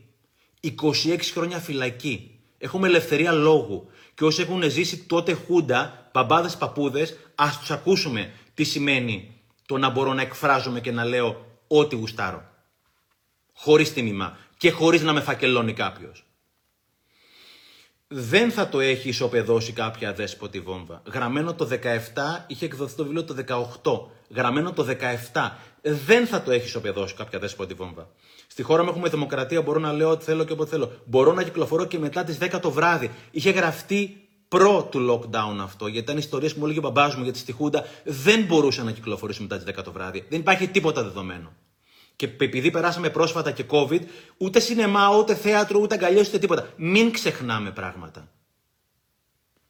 Μπορώ να πάω να τρέξω, μπορώ να δω τηλεόραση, μπορώ να περπατήσω, μπορώ να διαβάσω, μπορώ να χασομερίσω, μπορώ να δω ένα φίλο μου ή να μείνω μόνος, μπορώ να χαμογελάσω, μπορώ να κάνω ό,τι γουστάρω. Εγώ επιλέγω. Ξεκλείδωσα την πόρτα του σπιτιού μου το βράδυ που επιστρέφω. Το κλειδί έκανε και πάλι τη δουλειά του. Χωρίς να διαμαρτύρεται, χωρίς να με δυσκολέψει. Το ζεστό μου κρεβάτι με τα καθαρά σεντόνια ήταν εκεί που τα άφησα. Χθες δεν έλυσα τα προβλήματα της ζωής μου. Χθες δεν έκλεισε η δεύτερη αξιολόγηση. Ούτε προχώρησε το Κυπριακό. Ήταν όμως μια όμορφη μέρα. Στίχημα ότι και αύριο τα πόδια μου θα μου κάνουν όλα τα χατήρια. Μήπως τελικά τα πράγματα πάνε καλά; Μήπως τελικά τα πράγματα πάνε πολύ καλύτερα από ό,τι νομίζω; Και αυτό το τετράδιο εδώ πέρα που αλλάζει ζωές με βοηθάει επιτέλους να αποτυπώσω όλα αυτά τα οποία πηγαίνουν καλά; Το έχουμε βάλει στα σχολεία. Κάθε Παρασκευή ή οποιαδήποτε άλλη μέρα θέλει ο δάσκαλος, βάζει τα παιδιά να καταγράψουν και να μοιραστούν όλα τα πράγματα που πηγαίνουν καλά. Στην αρχή τα παιδιά, και αναφέρομαι σε παιδιά υψηλών εισοδημάτων, γιατί πηγαίνανε σε ιδιωτικά σχολεία, το πρώτο πράγμα που είπαν λέει: Κυρία, δεν πήγε τίποτα καλά εχθές. Λέει: Παιδιά, τίποτα.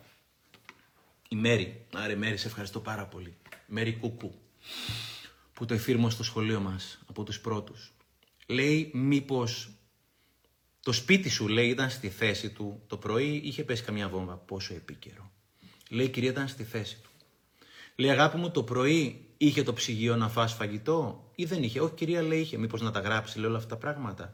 Ο ίδιος ο Πιτσιρικάς στο σχολείο πλέον ζητούσε δεύτερο χαρτάκι μετά από καιρό γιατί όταν έμαθε να ασκεί την ευγνωμοσύνη του, η ευγνωμοσύνη μητέρα όλων των καλών. Λέει κυρία, το ίδιο παιδί, δεν μου φτάνει ένα χαρτάκι για να γράψω όλα αυτά τα πράγματα που πηγαίνουν καλά. Και τελευταία φορά το έχω κάπου το χαρτάκι, δεν το έχω μαζί μου. Λέει τα καλά νέα είναι ότι έπαιζα στο διάλειμμα υγιής και ασφαλής μαζί με τους φίλους μου. Το ίδιο το παιδί που πριν από κάποιες εβδομάδες δεν μπορούσε να βρει ούτε ένα καλό να γράψει. Οπότε αυτό εδώ πέρα το ημερολόγιο είναι και ένα ημερολόγιο ευγνωμοσύνης για όλα αυτά τα καλά τα οποία υπάρχουν τριγύρω μου και δεν τα αντιλαμβάνομαι για τα θεωρώ δεδομένα. Η ευγνωμοσύνη είναι σαν ένας μη. Αυτό είναι ένα γυμναστήριο ευγνωμοσύνης. Ουσιαστικά ασκείς την ευγνωμοσύνη και γράφεις όλα τα πράγματα τα οποία υπάρχουν. Και όσο πιο πολλά γράφεις, τόσο πιο πολλά θα βρίσκεις. Πριν από καιρό, μια δασκάλα, μια καθηγήτρια του γυμνασίου μου έστειλε ένα συγκινητικό μήνυμα. Μου λέει: Θέλουμε τα τετράδια θαυμάτων και στο γυμνάσιο. Λέω γιατί. Και μου έστειλε ένα συγκινητικό μήνυμα από ένα κοριτσάκι που είναι στην ηλικία της κόρης μου της Μεγάλης Δευτέρα Γυμνασίου. Όταν άρχισε να σημειώνει όλα τα πράγματα που πηγαίνουν καλά, Κάποια στιγμή λέει στα σκάλα, λέει κυρία τα πράγματα δεν πηγαίνουν τελικά τόσο χάλια όσο νόμιζα. Και φταίμε εμείς, έχουμε εμείς την ευθύνη για αυτό το πράγμα. Όταν τα παιδιά μας, υγιή, αρτιμελή, σπίτι και λένε ότι τα πράγματα πηγαίνουν τόσο χάλια, είμαστε εμείς που δεν έχουμε βρει κάτι να είμαστε ευγνώμονες και γι' αυτό τα παιδιά μας δεν βρίσκουν. Το ξαναλέω το μήνυμα του κοριτσιού αυτού. Ήταν συγκλονιστικό, με συγκλώνησε. Κυρία, τα πράγματα τελικά δεν πηγαίνουν τόσο χάλια όσο νόμιζα αυτό το τράδιο αλλάζει ζωές. Και έχω άλλη μια ιστορία να μοιραστώ, συγκινητική και συγκλονιστική, γιατί όταν αρχίζω να γράφω το καλό, βρίσκω και άλλα καλά. Είναι ενός καλού μύρια έπονται, γιατί τα παίρνω στο κρανίο με όλες τις αρνητικές εκφράσεις. Δεν υπάρχει μόνο το ενός κακού μύρια έπονται, υπάρχει και το ενός καλού μύρια έπονται. Και αυτό κάνει αυτό το τράδιο. Ενός καλού μύρια έπονται. Είναι εξίσου δυνατή συνθήκη. Είναι πριν από χρόνια σε ένα παιδικό πάρτι. Μιλάω με μια κοπέλα η οποία κάθεται στο τραπέζι, είναι και αυτή χωρισμένη. Έχει το κοριτσάκι της εκεί πέρα και παίζει, μιλάμε τέλος πάντων, τα φέρνει κουβέντα, μιλάμε για τον πρώην της. Λέω πες μου κάτι, ο μπαμπάς της, δεν έχει σημασία το όνομα του κοριτσιού, την είδα ότι είχε πολύ, είχε πολύ θυμό. Δεν μπορεί να μην έχει τίποτα καλό. Σίγουρα έχει κάποια καλά. Μου λέει δεν έχει τίποτα καλό. Ούτε ένα. Μου λέει ούτε ένα. Λέω σκέψου παρακαλώ. Αποκλείεται να μην έχει ένα. Μετά από λίγη ώρα η κοπέλα αυτή μου λέει ένα πολύ ωραίο. Μου λέει είχες δίκιο τελικά είχε ένα καλό. Λέω ποιο είναι το καλό; Μου λέει είναι πολύ ασφαλής οδηγός για την κόρη μας. Οδηγεί με πολύ μεγάλη ασφάλεια. Λέω γράψτε. Και βρες και άλλα. Μου λέει δεν υπάρχουν άλλα. Λέω αν χρειάζεται γράψε αυτό ότι ο μπαμπάς της αυτής ή ο τάδε, ο Στέφανος, είναι πολύ καλός οδηγός. Γράψτε το πολλές φορές. Το ένα κατά από το άλλο. Μα μου λέει πλάκα μου. Λέω καθόλου. Γράψτε το. Είναι πολύ καλός οδηγός, είναι πολύ καλός, είναι πολύ καλός οδηγός. Παίρνει μετά από μια εβδομάδα. Μου λέει σε ευχαριστώ για εκείνη τη συζήτηση. Λέω γιατί; Μου λέει τελικά βρήκα κι άλλα. Είχες δίκιο. Δεν είναι μόνο καλός οδηγός. Έχει κι άλλα καλά ως μπαμπάς της κόρης μου. Όταν ξεκινάς να γράφεις, θα βρεις πόσα καλά πράγματα υπάρχουν και τα προσπερνάμε. Και αυτό το πράγμα το οποίο κάνουμε είναι θυμόμαστε να λυπηθούμε με την στεναχώρια, με τη δυσκολία. Ξεχνάμε να, να χαρούμε με τη χαρά. Πρέπει να μάθουμε να ασκήσουμε, να βελτιώσουμε την ικανότητά μας. Να αντιλαμβάνεται επιτέλους το καλό. Αυτό το τετράδιο, ξαναλέω, είναι τετράδιο το οποίο αλλάζει ζωές. Τετράδια ευγνωμοσύνης και χαράς. Γράψτε όλα τα καλά που έχουν στη ζωή σας. Δημιουργήστε τις σκεπτομορφές οι οποίες θα δημιουργήσουν τα συναισθήματα. Αντί να ακολουθώ τις γνωστές σκεπτομορφές της ρούλας και της κάθε ρούλας, των ειδήσεων και των κάθε ειδήσεων, είναι ώρα να δημιουργήσω τις δικές μου σκεπτομορφές. Να δημιουργήσω ουσιαστικά τις δικές μου σκέψεις, οι οποίες θα δημιουργήσουν τα δικά μου συναισθήματα. Είναι αντί να παραγγέλνω delivery απ' έξω και να μου έρχονται εδώ πέρα όλη αυτή η μαυρίλα που έχω συνηθίσει, είναι να μάθω επιτέλους να βλέπω και το καλό. Και σε αυτό το τράδιο αρχίζω επιτέλους να βλέπω το καλό στη ζωή μου. Και δημιουργώ τις προποθέσει για να χαίρομαι και εγώ και τα παιδιά μου. Και όλος ο κόσμος. Υπάρχει πάρα πολύ καλό εκεί πέρα έξω και εδώ πέρα μέσα. Και αυτό τώρα το αναδεικνύει.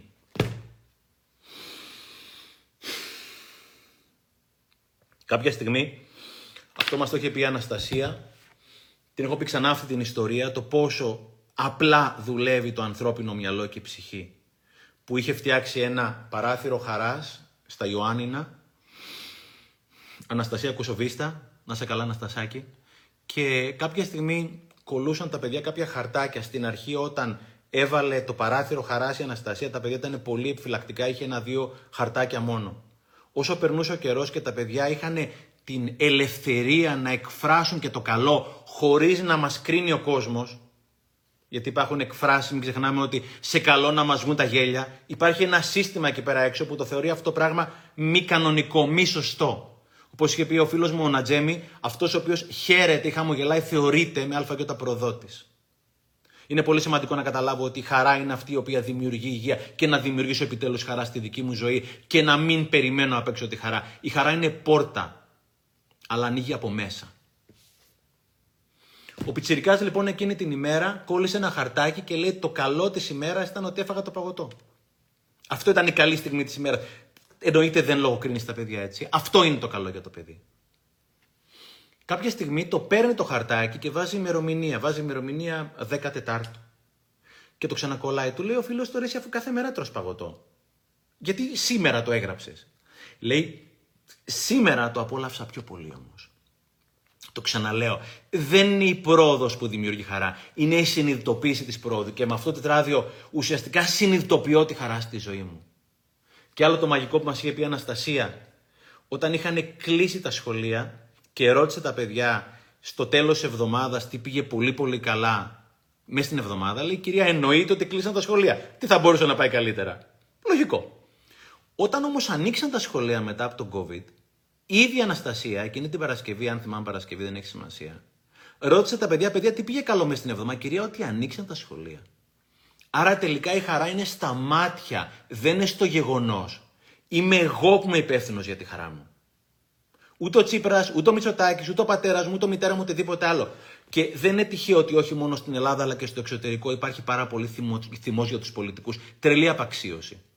Ο ένας αυτό, ο άλλος εκείνο. Ξέρετε γιατί υπάρχει; Περιμένω από τον πολιτικό και τον πρωθυπουργό και τον κάθε πρωθυπουργό να μου λύσει τα προβλήματά μου. Κανένας δεν μπορεί να σου λύσει τα προβλήματα. Το σύστημα δεν είναι εκεί πέρα έξω. Το πρωτογενές σύστημα στη ζωή σου είσαι εσύ φίλε μου.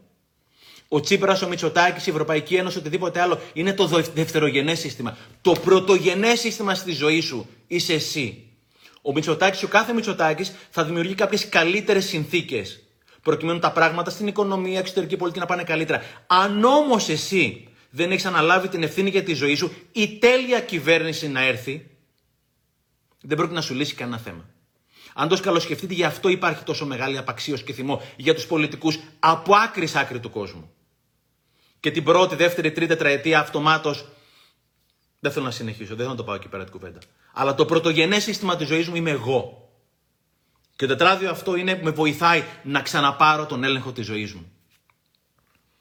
Εδώ πέρα στο κομμάτι αυτό, στην ευγνωμοσύνη είμαστε, ε, υπάρχει έρευνα που την είχα παρακολουθήσει σε αντικαρκυνικό συνέδριο από το Montclair State University, έρευνα του 2015, ότι το journaling και το να γράφω ευγνωμοσύνη δύο φορές την εβδομάδα είναι αρκετό για να μειώσει το αντιλαμβανόμενο ρίσκο κατά, κατά 26% και να μειώσει την κατάθλιψη, την κατάθλιψη που βιώνω, έτσι. Κατά 18%. Μόνο και μόνο η καταγραφή της ευγνωμοσύνης.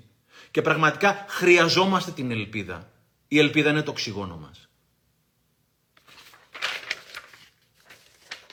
Θα το κάνω λίγο πιο γρήγορα γιατί δεν θέλω να πάρω παραπάνω από 90 λεπτά παρότι έχει πάρα πολύ πληροφορία εδώ πέρα και είναι, είναι πραγματικά η συνήθεια που αλλάζει ζωές. Στοχοθεσία. Αυτό μπορεί να είναι έκτος λόγος που είναι πολύ σημαντικό, απαραίτητο να κρατάω τετράδιο. Στοχοθεσία. Αυτό είναι αντικείμενο ξεχωριστού live. Αποδεικνύεται με αλφαγιώτα ότι μόνο το 3% του πληθυσμού έχει συγκεκριμένους γραπτούς μετρήσιμους στόχους. Εγώ τους δικούς μου στόχους, εγώ προσωπικά τους έχω μέσα στο δικό μου το τετράδιο, είναι αυτοί οι δικοί μου στόχοι, τους έχω κυτρινίσει και φυσικά έχω και στο μπάνιο μου ή οπουδήποτε κυκλοφορώ ένα μεγάλο πλατό με τους στόχους μου. Το είχε γράψει πρώτος πριν από πολλά πολλά χρόνια ο Ναπόλεον Χιλ σε ένα μαγικό βιβλίο Think and Grow Rich. Είναι ένα βιβλίο γραμμένο το 1933 αν θυμάμαι καλά. Η στοχοθεσία είναι από τις βασικές συνήθειες που χτίζουν επιτυχία. Δεν υπάρχει θέλω λεφτά. Δεν ξέρω κανέναν που να μην θέλει λεφτά. Η ερώτηση πόσα λεφτά θέλει να βγάλεις; Τόσα. Και μην λογοκρίνει τον εαυτό σας. Θέλω να βγάλω τόσα λεφτά. Πρέπει να κάνεις και δουλειά βέβαια. Αλλά πρώτα απ' όλα το στοχοθετείς. Δεν υπάρχει θέλω να βλέπω τους γονείς μου. Μπορεί να δεις γονείς σου μία φορά το χρόνο.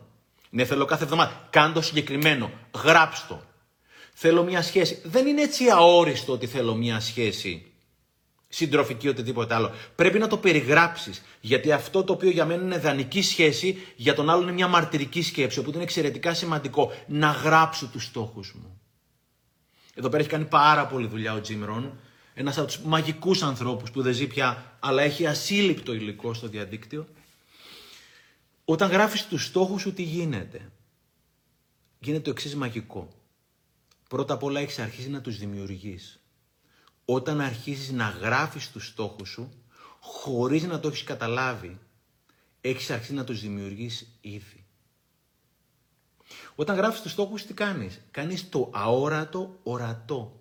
Αυτό το είναι οποίος είναι κάπου εκεί πέρα το γράφεις. Το γράφεις εδώ πέρα, το βλέπεις. Κάνει ο στόχος το αόρατο ορατό. Ο στόχος τι άλλο κάνει, κάτι άλλο μαγικό. Φέρνει το μέλλον στο παρόν.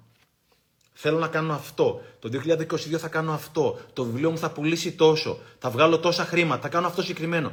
Φέρνει το μέλλον στο παρόν. Το μέλλον το φέρνει στο παρόν. Και δημιουργεί ελπίδα στο μέλλον. Ο στόχος δημιουργεί ελπίδα στο μέλλον. Και όταν υπάρχει ελπίδα στο μέλλον, υπάρχει δύναμη στο παρόν. Όταν υπάρχει ελπίδα στο μέλλον, υπάρχει δύναμη στο παρόν. Ο στόχος μου είναι το GPS μου. Είναι εκεί που θέλω να πάω. Όταν πλησιάζω στο στόχο μου, πλησιάζει και ο στόχος μου σε μένα.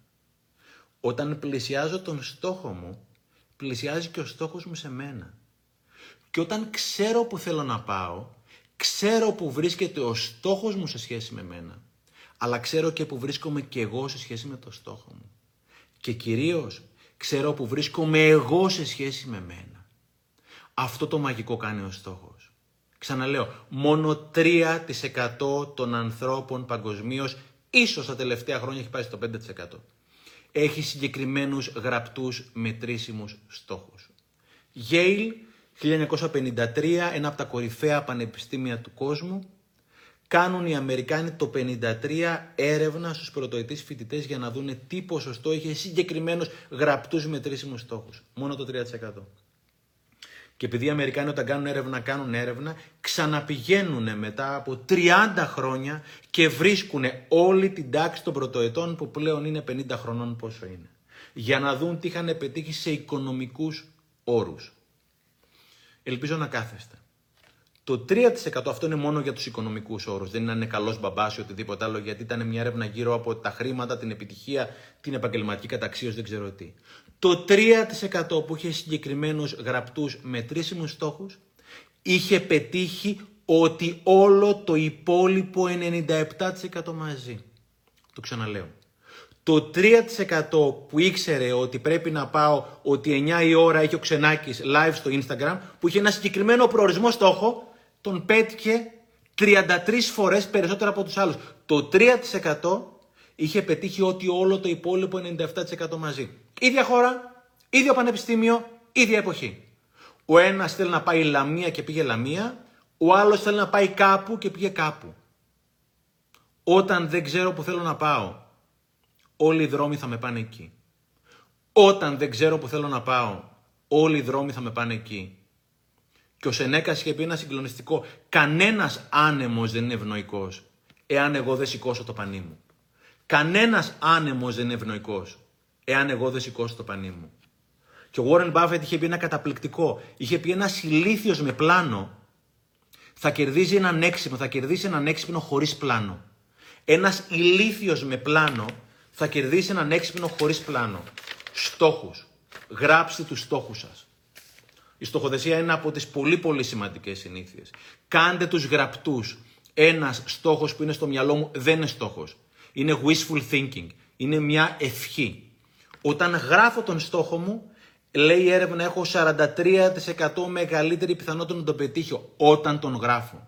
Και όταν μιλήσω και στους φίλους μου για τους στόχους μου, έχω 77% μεγαλύτερη πιθανότητα να το πετύχω. Γι' αυτό οι ομάδες αυτογνωσίας, coaching, ψυχοθεραπεία, όταν υπάρχει ομάδα, έχει τεράστιο ενισχυτικό αποτέλεσμα. Όταν δεν μιλήσω για τους στόχους μου, όταν ουσιαστικά λέω τους στόχους μου φωναχτά δύο φορές την ημέρα, πρωί και βράδυ, δεκαπλασιάζω τη δύναμη του να τους πετύχω. Οπότε αυτό είναι ξεχωριστό live, αλλά είναι στα πλαίσια, στα πλαίσια του journaling, το να καταγράφω επιτέλους τους στόχους μου. Και εδώ πέρα έχω δύο βιβλία Τρία βιβλία έχω. Να. Έχω ένα μαγικό βιβλίο του Αντώνη του Πισάνου. Μπορείς. Το έχω, πάρει από τις, από τις, το έχω πάρει από το MetaBook. Το MetaBook είναι ένα πολύ ωραίο site για να μπορείτε να βρείτε παλιά βιβλία. Είναι το ελληνικό eBay. Είναι γραμμένο το 1933. Και λέει κάποια στιγμή εδώ πέρα ο Πισάνος, το βιβλίο αυτό έχει πουλήσει πάνω από 100.000 αντίτυπα. Είναι κλασικό βιβλίο. Αντώνης Πισάνος Μπορείς, Ευχαριστώ όλους εσάς που μου συστήνετε βιβλία. Έχω πάρει πάρα πολλά βιβλία από αυτά που μου έχετε συστήσει. Μια φίλη από το Facebook ή το Instagram μου το σύστησε το βιβλίο αυτό. Πραγματικά αλλάζει ζωή αυτό το βιβλίο. Και λέει εδώ πέρα κάποια στιγμή, το να εργάζεται κανείς χωρίς ένα ορισμένο πρόγραμμα μοιάζει με ένα καράβι το οποίο ταξιδεύει χωρίς πηξίδα. Το να εργάζεται κανείς χωρίς ένα ορισμένο πρόγραμμα μοιάζει με ένα καράβι το οποίο ταξιδεύει χωρίς πηξίδα. Για τη δύναμη της στοχοθεσίας σε ένα άλλο βιβλίο από τα πολύ αγαπημένα, η Λία Καραπιπέρης, σε ευχαριστώ πάρα πάρα πολύ, η Ουλία Πιτσούλη, Μυστική Οδύσσια, ένα μαγικό βιβλίο, γύρω, γύρω από την δική της ερμηνεία της Πιτσούλη, γύρω από το τι σημαίνει Οδύσσια, ένα μαγικό βιβλίο, το οποίο παρομοιάζει όλη τη ζωή μας με την Οδύσσια. Και δεν είναι. Και δεν είναι. Ιθάκη, λέει, το ιδανικό σου είναι το κατάρτι σου δεν σου γερά πάνω του για να ξεφύγεις από τις ειρήνες του πειρασμού. Το ιδανικό σου είναι το κατάρτι σου. Δέσου γερά πάνω, σου, πάνω του για να ξεφύγεις από τις σειρήνες του πειρασμού. Και ο Τζον Μάξουελ έλεγε πάντα In order to go up, you have to give up. Για να πάω ψηλά πρέπει να ξέρω τι δεν πρέπει να κάνω. Οπότε μέσα από τους στόχους μου ξέρω ακριβώς αυτό που λέγαμε νωρίτερα. Ξέρω ακριβώς τι είναι για μένα και τι δεν είναι. Έχω περιορισμένο χρόνο σε αυτή τη ζωή. Είναι πολύ σημαντικά να ξέρω τι πράγματα δεν θέλω να κάνω για να κάνω αυτό το οποίο θέλω να κάνω. Και η στοχοθεσία είναι μαγικό εργαλείο για να πάω εκεί πέρα που θέλω. Αλλάζει ζωέ η στοχοθεσία. Μην πάτε να την κάνετε μόνοι σας. Πηγαίνετε σε μινάρια, παρακολουθήστε τα λεφτά που θα δώσετε για την προσωπική σας εξέλιξη. Θα τα πάρετε πίσω επί 100.000 φορές. Ο Σάρμα μας έλεγε το 10% των ανθρώπων μόνο βλέπουν την προσωπική εξέλιξη σαν επένδυση. Το 90% τη βλέπουν σαν κόστος τα λεφτά για την προσωπική εξέλιξη θα τα πάρετε 100.000 φορές πίσω. Το έχω πει 100 φορές. Τα μπλουζάκια που φοράω κάνουν 4,99. Έχω επιλέξει να μην, δω, να μην δίνω εδώ πέρα πολύ μεγάλη, πολλά χρήματα για αυτά. Αλλά για τα βιβλία μου και την εξέλιξή μου δεν υπάρχει περίπτωση. Τα λεφτά που θα δώσετε για την εξέλιξή σας είναι τα καλύτερα λεφτά που θα δώσετε ποτέ για τη ζωή σας, παιδιά. Και εδώ πέρα πάλι στη στοχοθεσία λέει είναι ένα μαγικό βιβλίο. Θα το βρείτε ίσως στο eBay είναι του Jim Rohn το Leading an Inspired Life. Ζώντας μια εμπνευσμένη ζωή. Leading an Inspired Life. Ξέρω ότι τα βγάζει ανάποδα το Instagram και δεν φαίνεται. Έχει δουλέψει πάρα πάρα πολύ ο Jim Rohn στους στόχους. Είναι ένα μαγικό βιβλίο. Αν το βρείτε στο eBay παραγγείλτε το. Και λέει σε δύο σημεία κάτι πολύ σημαντικό. Το Keeping a Journal, πόσο σημαντικό να κρατάω αυτό το ημερολόγιο Λέει αν είσαι σοβαρός γύρω από το να γίνεις πετυχημένος, εύπορος, sophisticated, έξυπνος, ε, καλλιεργημένος, υγιής, influencer και να μπορεί να βοηθάς τους ανθρώπους μέσα από την επιρροή σου, ε, κράτα πάντα ένα ημερολόγιο. Και το λέει εδώ πέρα, don't trust your memory. Μην εμπιστεύεσαι τη μνήμη σου. Θα σε προδώσει μετά από 46 δευτερόλεπτα. Και παρακάτω λέει ένα πάρα πάρα πολύ ωραίο. If you don't make plans of your, own, of your own, αν δεν κάνεις σχέδια δικά σου, θα αναγκαστείς ουσιαστικά να χωρέσεις τα σχέδια κάποιων άλλων. Και μάντεψε τι θα έχουν προγραμματίσει για σένα. Όχι πολλά. Εάν δεν κάνεις σχέδια δικά σου, αν δεν κάνεις self-discipline, αν δεν πειθαρχήσεις το δικό σου το όνειρο στους στόχους σου, θα αναγκαστείς να πειθαρχήσεις τους στόχους κάποιου άλλου. Κάπου διάβαζα ότι το 95% των ανθρώπων που δεν μπορούν και δεν έχουν προγραμματίσει τη ζωή τους δουλεύουν, εργάζονται για το 5% των ανθρώπων που την έχουν προγραμματίσει. Και γιατί, γιατί απλώς αυτοί ξεκίνησαν με ένα τετράδιο και γράψαν τους στόχους τους μέσα. Γι' αυτό αυτή η συνήθεια αλλάζει ζωές. Κρίνει αν θα είσαι επιχειρηματίας, εάν το θέλεις φυσικά να είσαι, ή αν θα είσαι εργαζόμενος, χωρίς να υποτιμώ κανένα εργαζόμενο φυσικά. Κρίνει αν θα είσαι ευτυχισμένος ή όχι σε μια φιλική οικογένεια, στους στόχους, έχουν τρία παιδιά και έχουν μια πάρα πολύ καλή σχέση με τα παιδιά και την οικογένεια. Στους οικογενειακούς στόχους, ο Στίβεν Κόβι έχει γράψει πάρα πάρα πολύ για τις οικογένειες, επτά συνήθειε των πολύ πετυχημένων ανθρώπων. Είχαν γράψει έναν από τους στόχους ότι ένας από τους οικογενειακούς στόχους είναι να τρώμε ένα γεύμα την ημέρα μαζί.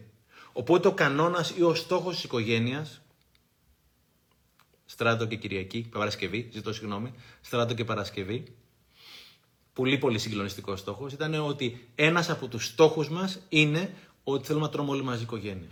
Αυτό κάνει στοχοθεσία. Σε πηγαίνει εκεί πέρα που θέλεις και όχι εκεί πέρα που θέλουν οι άνεμοι. Δεν είσαι καρεδότσουφλο. Εσύ ορίζεις τη ζωή σου. Οι συνθήκες δεν μας μας επηρεάζουν, δεν μας καθορίζουν. Μας καθορίζουν εάν δεν σηκώσουμε το πανί μας. Άρα στοχοθεσία, τι άλλο για τη στοχοθεσία, Νομίζω τα είπαμε όλα. Όταν γράφω ουσιαστικά τους στόχους μου, αρχίζω να τους δημιουργώ. Η στοχοθεσία είναι μια συγκλονιστική συνήθεια, είναι ξεχωριστό live. Τρεις άλλοι πολύ σημαντικοί λόγοι για να γράφω. Υπάρχει κάτι συγκλονιστικό, κάτι πολύ πολύ ωραίο το οποίο λέει ο ελληνικός λαός. Λέει όταν μοιράζεσαι την χαρά, τη διπλασιάζεις. Όταν μοιράζεσαι τη λύπη, την μειώνεις στη μέση. Το το λέει λίγο καλύτερα από το λέω. Όταν μοιράζω τη χαρά, τη διπλασιάζω, μοιράζομαι. Όταν μοιράζομαι τη στεναχώρια, βγαίνει από μέσα μου. Τι γίνεται ουσιαστικά; Αυτό το οποίο δεν μας είπαν είναι ότι αυτό γίνεται και στον εαυτό μου. Όταν αρχίζω να εξομολογούμε τη χαρά εδώ πέρα στο τραδιάκι μου, τη διπλασιάζω. Όταν εδώ πέρα θα, μέσα θα γράψω όλες τις πιο σκοτεινές πτυχές της ζωής μου και αυτά που με στεναχωρούν, με προβληματίζουν και τα βγάλω από μέσα μου. Και λέει Βένα Εκαλογύρο ένα συγκλονιστικό, ένα πολύ πολύ δυνατό. Λέει ο δράκος έχει δύναμη στο σκοτάδι. Ο δράκος έχει δύναμη στο σκοτάδι. Και το έλεγε ο Τζέι στο βιβλίο, το Τζέι Σέτι, που έλεγε ότι οι φοιτητές οι οποίοι έβγαλαν από μέσα τους όλες τις στεναχώριες και έγραψαν όλα αυτά που τους πονάνε και τους στενοχωρούν, είχαν πολύ καλύτερη υγεία. Δεν πάω να κουκουλώσω την πραγματικότητά μου. Πάω ουσιαστικά να την μοιραστώ με τον εαυτό μου. Άρα αυτό το τετράδιο, ο έβδομος λόγος είναι ένα εξομολογητήριο. Εξομολογούμε όλα αυτά τα οποία έχω στον εαυτό μου. Στο τέλος ουσιαστικά μοιράζομαι τη χαρά και τη λύπη. Η χαρά διπλασιάζει. Η στεναχώρια μένει μισή. Μόνο και μόνο που την έβγαλα από μέσα μου. Ξαναλέω, δεν αρρωσταίνω από αυτά που τρώω. Αρρωσταίνω από αυτά που με τρώνε. Και όπως λέει ο φίλος μου Περιστέρης, ένα καταπληκτικό λέει επικοινωνία ίσον θεραπεία. Κωνσταντίνος ο Περιστέρης, ο φίλος μου λέει επικοινωνία ίσον θεραπεία. Και ο Αποστόλος ο Κουμαρίνος, The Speakers, λέει ένα πάρα πολύ ωραίο. Η επικοινωνία δεν έχει αντίθετη λέξη, μονολεκτικά. Δεν υπάρχει μια αντίθετη λέξη από την επικοινωνία που να περιγράφει τι δεν είναι επικοινωνία. Υπάρχει μόνο η μία επικοινωνία. Μονολεκτικά δεν μπορείς ουσιαστικά να βρεις αντίθετο της επικοινωνίας. Επικοινωνία είναι θεραπεία. Ουσιαστικά επικοινωνώ με τον εαυτό μου. Επόμενο επόμενος λόγος, μέσα από αυτό εδώ πέρα μαθαίνω. Έλεγε ο Τζίμρο, είναι καταπληκτικό, λέει journaling ή reflection ουσιαστικά. Όλο αυτό το οποίο κάνω είναι turns experience into insight. Μετατρέπει την εμπειρία σε γνώση. Το γράψιμο μετατρέπει την εμπειρία σε γνώση. Στο τέλος ημέρας γράφω αυτό που συνέβη. Κουβέντασα με τη Μαρία αυτό, κουβέντασα με τα παιδιά μου αυτό, κουβέντασα με τη Χριστίνα αυτό. Και αρχίζω μετά να το αποκωδικοποιώ. Και λέω, ρε, εσύ, η Μαρία μου μίλησε λίγο απότομα εκείνη τη στιγμή και λέω, μου μίλησε απότομα ή ήμουν έτοιμος να αρπαχτώ. Και αρχίζω πώς είναι ο προπονητής, ο οποίος έχει παίξει ομάδα του και βάζει το βιντεάκι να ξαναδούνε τις φάσεις και σταματάει στις καλές φάσεις και τους λέει: Εδώ πέρα κάνουμε αυτό, εδώ πέρα κάνουμε το άλλο. Το, το τετράδιό μου κάνει την εμπειρία γνώση. Ξαναλέω, turns experience into insight. Μέσα από αυτό εδώ πέρα μαθαίνω τι κάνω δηλαδή. Ανάβω το φως και βλέπω τι γίνεται. Μια φορά σε μια ομιλία τους είχα κάνει ένα πολύ ωραίο. Είχα σβήσει τα φώτα για λίγη ώρα. Σκοτάδι δεν βλέπανε, μιλούσανε κάποιοι, δεν καταλαβαίναμε αποστάσεις, δεν καταλαβαίναμε τι γίνεται. Και μετά από 3-4 λεπτά άνοιξε τα φώτα πάλι. Ηρεμήσανε. Με το που ανάψαμε τα φώτα όμως, Λέω παιδιά, δεν άλλαξε τίποτα εδώ πέρα. Απλώς είδαμε τι γίνεται. Και η άγνοια προκαλεί φόβο. Και ο φόβος τρέφει την άγνοια. Και η άγνοια με τη σειρά της τρέφει το φόβο. Οπότε όταν γράφω, όταν δουλεύω με τον εαυτό μου, τι κάνω; Ρίχνω φως στις επιλογές μου. Φωτίζω και βλέπω τι συμβαίνει. Άρα ουσιαστικά ενισχύει την ικανότητά μου να μαθαίνω. Ο Στάθης ο Καλύβας ο εξαιρετικός καθηγητής στο LSE είχε πει ένα ωραίο, λέει, εξέλιξη είναι να αυξάνω την ικανότητά μου να αντιλαμβάνομαι τι συμβαίνει εκεί πέρα τριγύρω μου. Εγώ θα πρόσθετα και μέσα μου. Εξέλιξη είναι να αυξάνω την ικανότητά μου να αντιλαμβάνομαι τι γίνεται τριγύρω μου και μέσα μου. Άρα με το personal journal, με το ημερολόγιο, τι κάνω; Ρίχνω φως στις επιλογές μου.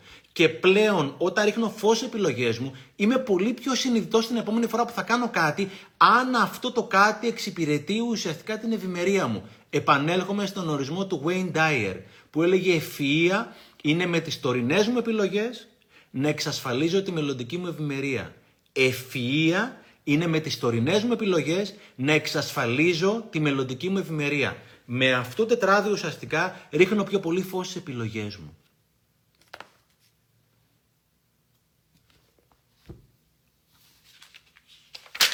Πρώτο τελευταίο λόγος είναι problem solving. Μέσα στο τετράδιο αυτό εδώ πέρα καταγράφω τα προβλήματα που έχω να λύσω. Δεν υπάρχει κανένας που να μην έχει προβλήματα να λύσει. Οπότε εκείνη τη στιγμή καταγράφεις το πρόβλημα. Πώς ήταν παλιά η εκφώνηση στο σχολείο, καταγράφεις το πρόβλημα και είπε ένας τύπος ένα καταπληκτικό. Ένα πρόβλημα καλά διατυπωμένο είναι ένα πρόβλημα κατά το ίμιση λιμένο. Ένα πρόβλημα καλά διατυπωμένο είναι ένα πρόβλημα κατά το ίμιση λιμένο. Καταγράφω το πρόβλημά μου. Δεν έχω χρήματα ή τα χρήματα που θα ήθελα. Δεν έχω τη σχέση ή τη σχέση που θα ήθελα. Δεν έχω την υγεία, την υγεία που θα ήθελα. Και μετά πάμε στην μαγική ερώτηση που αλλάζει ζωές. Πώς; Πώς θα έχω τη σχέση που θέλω; Πώς θα έχω την υγεία που θέλω; Πώς θα έχω την εργασία που θέλω; Όπα, ο Στέφανος ή ο φίλος μου τάδε έχει κάποιο κονέ με αυτόν. Μήπως να αυτόσω. Μήπως να ξαναφτιάξω το βιογραφικό μου; Μήπως να πάω στο YouTube να δω εκείνον τον μάγκα που είχε γράψει το βιογραφικό Best CV Ever. Το καλύτερο βιογραφικό που γράφτηκε ποτέ. Όπου ο τύπος έκανε το βιογραφικό του μέσα από βίντεο και σε δύο λεπτά παρουσία στον εαυτό του και αυτή τη στιγμή έχει μισό εκατομμύριο views. Ένα πρόβλημα καλά διατυπωμένο είναι κατά το ίμιση λιμένο και υπάρχει ασύλληπτο υλικό εκεί πέρα στο διαδίκτυο για το πώς μπορώ να έχω ακριβώς αυτό το οποίο θέλω από το να κάθομαι να βλέπω reality ειδήσεις. Και είχε πει ο Jim Rohn το καταπληκτικό όσον αφορά το problem solving, όσον αφορά την επίλυση των προβλημάτων. Όταν γράφω το, το πρόβλημά μου στο personal journal, στο ημερολόγιο μου, τι κάνω; Δημιουργώ ένα κενό μεταξύ μου και του προβλήματος, μέσα στο οποίο μπορεί να ευδοκιμήσει η λύση. Το ξαναλέω. Όταν γράφω το πρόβλημά μου στο ημερολόγιό μου, δημιουργώ ένα κενό μεταξύ μου και του προβλήματος μου, μέσα στο οποίο μπορεί να ευδοκιμήσει η λύση. Αποστασιοποιούμε από τις σκέψεις μου. Ενεργοποιώ τον παρατηρητή μέσα μου. Και γι' αυτό πάλι ξαναέρχομαι στο πολύ καλό βιβλίο του Τζέι, πάρα πάρα πολύ καλό. Και κάποια στιγμή ο Σέτ είχε πει το μαγικό. Όταν γράφεις για τα συναισθήματά σου, μην γράψεις ότι είμαι θυμωμένος, μην γράψεις ότι είμαι εκνευρισμένος, μην γράψεις μία μετοχή. Γράψει νιώθω θυμό. Γιατί εκείνη τη στιγμή τι κάνεις; Βγαίνει το συνέστημα, δεν είσαι το συνέστημά σου. Και όπως είχε πει ο Νατζέμι, είναι καταπληκτικό, το συνέστημα το δημιουργείς εσύ. Δεν είσαι εσύ. Ο άλλος είναι η αφορμή για το συνέστημά σου. Δεν είναι ποτέ ο άλλος αιτία για το συνέστημά σου. Οπότε ουσιαστικά νιώθω αυτό. Έχω αυτό το πρόβλημα. Δεν είμαι το πρόβλημα. Οπότε γράφω το πρόβλημά μου και αυτομάτως δημιουργώ ένα κενό μεταξύ μου και το προβλήματός μου μέσα στο οποίο μπορεί να ευδοκιμήσει η λύση. Και τελευταίος λόγος, δέκατος λόγος για να γράφω ημερολόγιο, πάλι από τον μαγικό Jim Rohn, είχε πει όταν θα έρθει η ώρα για να φύγουμε από αυτόν τον προσωρινό κόσμο, όχι μάταιο, από αυτόν τον προσωρινό κόσμο, λέει, στα παιδιά μας θα αφήσουμε τρία πράγματα. Τις φωτογραφίες μας, τη βιβλιοθήκη μας και τις σημειώσεις μας. Όταν θα έρθει η ώρα να φύγουμε από τον κόσμο αυτό, τον προσωρινό κόσμο, θα αφήσουμε τρία πράγματα. Φωτογραφίες, τα αγαπημένα μας βιβλία και τις σημειώσεις μας.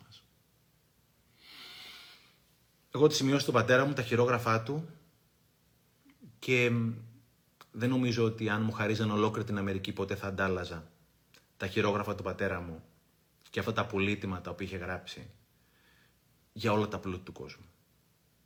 Και πολλοί από εσάς, επειδή με έχετε ρωτήσει ναι, αλλά είναι πράγματα τα οποία δεν θέλω να βρουν τα παιδιά μου όταν θα φύγω. Και είναι δικαίωμά σας.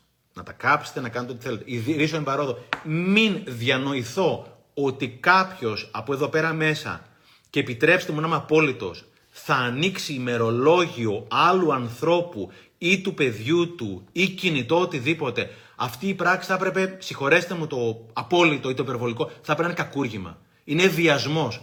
Αυτό το ημερολόγιο είναι δικό σου.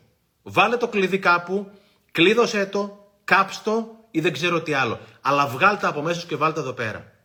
Μην διανοηθείτε ποτέ να ανοίξετε ημερολόγια των παιδιών σας ή του συντρόφου σας. Είναι κακούργημα για μένα. Όποιος αναρωτιέται κατά πόσον θα αφήσει το ημερολόγιο της σημειώσεις τα απόκριφα πράγματα στα παιδιά του ή όχι, δείτε τις γέφυρες του Μάντισον. Είναι η πρώτη ταινία που σκηνοθέτησε ο Clint Eastwood Υπάρχει και βιβλίο «Οι γέφυρες του Μάντισον» από την ασημένια σειρά της Οκεανίδας. Ήταν η Μέριλ Στριπ και ο Clint Eastwood που παίξανε τους ρόλους. Είναι η ιστορία της Μέριλ Στριπ που είναι μια γυναίκα μιας τυπικής Αμερικάνικης οικογένειας πριν από 50 χρόνια. Και ο άντρας της μαζί με τα δύο παιδιά της φεύγουν για ένα αφαίρ για να πουλήσουν κάποια ζώα. Το Σαββατοκύριακο ο Κιωγίνο γνωρίζει τον Clint Eastwood, ο οποίος είναι από το National Geographic και έχει ένα φωτογραφικό φωτογραφική δουλειά, έχει έρθει να φωτογραφίσει τις γέφυρες του Μάντισον και εκτιλήσεται όλος ο έρωτας μεταξύ τους για 4-5 μέρες.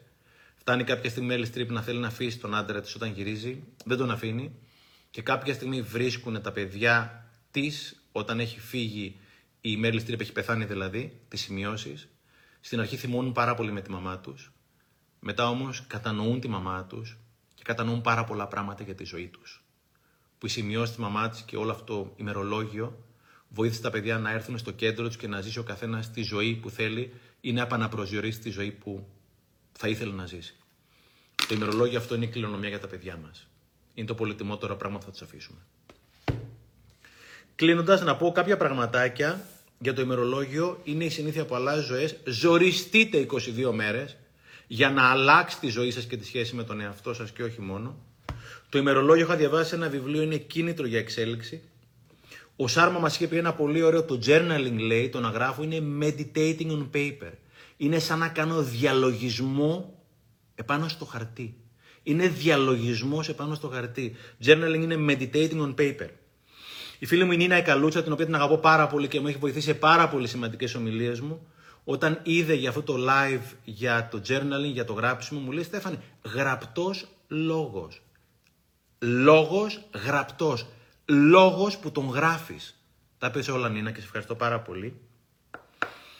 Διάβαζα ξανά με τις κόρες μου το ημερολόγιο της Άννας Φρανκ και έλεγε κάποια στιγμή Άννα Φρανκ ότι το χαρτί είναι ο πιο υπομονετικός ακροατής. Το χαρτί είναι ο πιο υπομονετικός ακροατής. Και πραγματικά το χαρτί είναι ο ορισμό της ενσυναίσθησης. Είναι αυτός ο οποίος θα σε ακούσει χωρίς να σε κρίνει ποτέ. Νομίζω πηγαίνουμε προς το τέλος εδώ πέρα. Ε, ζητώ συγγνώμη που δεν βλέπω σχόλια, βλέπω πολλά πολλά σχόλια. Ευχαριστώ πάρα πάρα πάρα πολύ. Ευχαριστήστε τον εαυτό σας ξεκινώντας αυτές τις συνήθειες. Κανένα live, κανένα σεμινάριο δεν πρόκειται να σου φέρει αποτελέσματα στη ζωή σου ή κανένα βιβλίο. Θα είναι η αφορμή για να φέρεις αποτελέσματα στη ζωή σου. Ουσιαστικά εσείς. Εσύ. Εσύ έχεις την ευθύνη για τη ζωή σου. Και είχα διαβάσει ένα πολύ ωραίο, λέει, στο τέλος της ζωής σου, το ημερολόγιο σου, κυριολεκτικά μεταφορικά, θα έχει ρε παιδί μου κάποιες μάχες τις οποίες κέρδισες, κάποιες μάχες τις οποίες έχασες. Αλλά τουλάχιστον το ημερολόγιο της ζωής, το λέω κυριολεκτικά και μεταφορικά, μην γράψει ότι δεν προσπάθησες. Να πεις ότι ξέρεις κάτι, τα δώσα όλα. Πραγματικά τα έδωσα όλα. Και άλλο ένα συμβολικό και κυριολεκτικό, λέει ένας τύπος είχε πει ένα ωραίο, λέει γράφεις στο βιβλίο της ζωής σου Κοίτα όμως να είναι γραμμένο από σένα και όχι από άλλους. Δεν θυμάμαι ποιος το έλεγε. Les Brown, τον άκουγα πάλι σήμερα. Les Brown, καταπληκτικός, λέει All of us, λέει, are born unique. Όλοι μας έχουμε γεννηθεί μοναδικοί. Most of us die copies. Οι περισσότεροι από εμά θα πεθάνουμε αντίγραφα, αντίτυπα. Όλοι θα γεννηθούμε μοναδικοί οι περισσότεροι θα πεθάνουμε αντίγραφα. Έχουμε χρέος να βρούμε τον εαυτό μας. Και το τετράδιο θαυμάτων, ημερολόγιο, ευγνωμοσύνη, το λεύκομά μου, το ημερολόγιό μου, είναι αυτό το οποίο θα μου υπενθυμίζει τη δική μου την μοναδικότητα. Βλέπω ανθρώπους οι οποίοι έχουν αυτεπίγνωση, αυτοεκτίμηση, αυτοεπικοινωνία, αυτοσύνδεση. Είναι πολύ πιο δυνατοί όταν θα έρθει η δυσκολία, γιατί η δυσκολία θα έρθει. Δίνω στον εαυτό μου την δυνατότητα να πέσει. Δεν του δίνω άλλη εναλλακτική όμως από το να σηκωθεί. Και το χέρι που θα σε σηκώσει θα είναι πάντα το δικό σου. Μην περιμένεις από άλλα χέρια, όσο και να σε αγαπάνε. Μόνο εσύ μπορεί να σηκώσει τον εαυτό σου. Ημερολόγιο, λεύκομα, γράψιμο, συνήθεια που αλλάζει ζωές. Δεν έχω τίποτα πιο ωραίο από το να μου στέλνετε μηνύματα και να μου λέτε αυτό το πράγμα με βοήθησε, αυτό εκείνη την ημέρα ήταν η αφορμή για να... Χαίρομαι τόσο πολύ. Όλοι χαιρόμαστε να βοηθάμε στον, ο ένας τον άλλον. Είμαστε ακριβώς για αυτό το λόγο για να βοηθάμε ένα τον άλλον. Το live θα αποθηκευθεί στο προφίλ μου στο Instagram, θα ανέβει και στο YouTube. Ευχαριστούμε Μαριανάκη, ευχαριστούμε πολύ πολύ. Εμείς ευχαριστούμε, εγώ ευχαριστώ πάρα πάρα πολύ. Κάτσε να βγάλω και το αυτοκόλλητο από εδώ πέρα. Είμαστε 2.000 άτομα, έτσι. Βάζω ένα αυτοκολλητάκι γιατί αγχώνομαι λίγο να βλέπω πόσοι μπαίνουν, πόσοι βγαίνουν.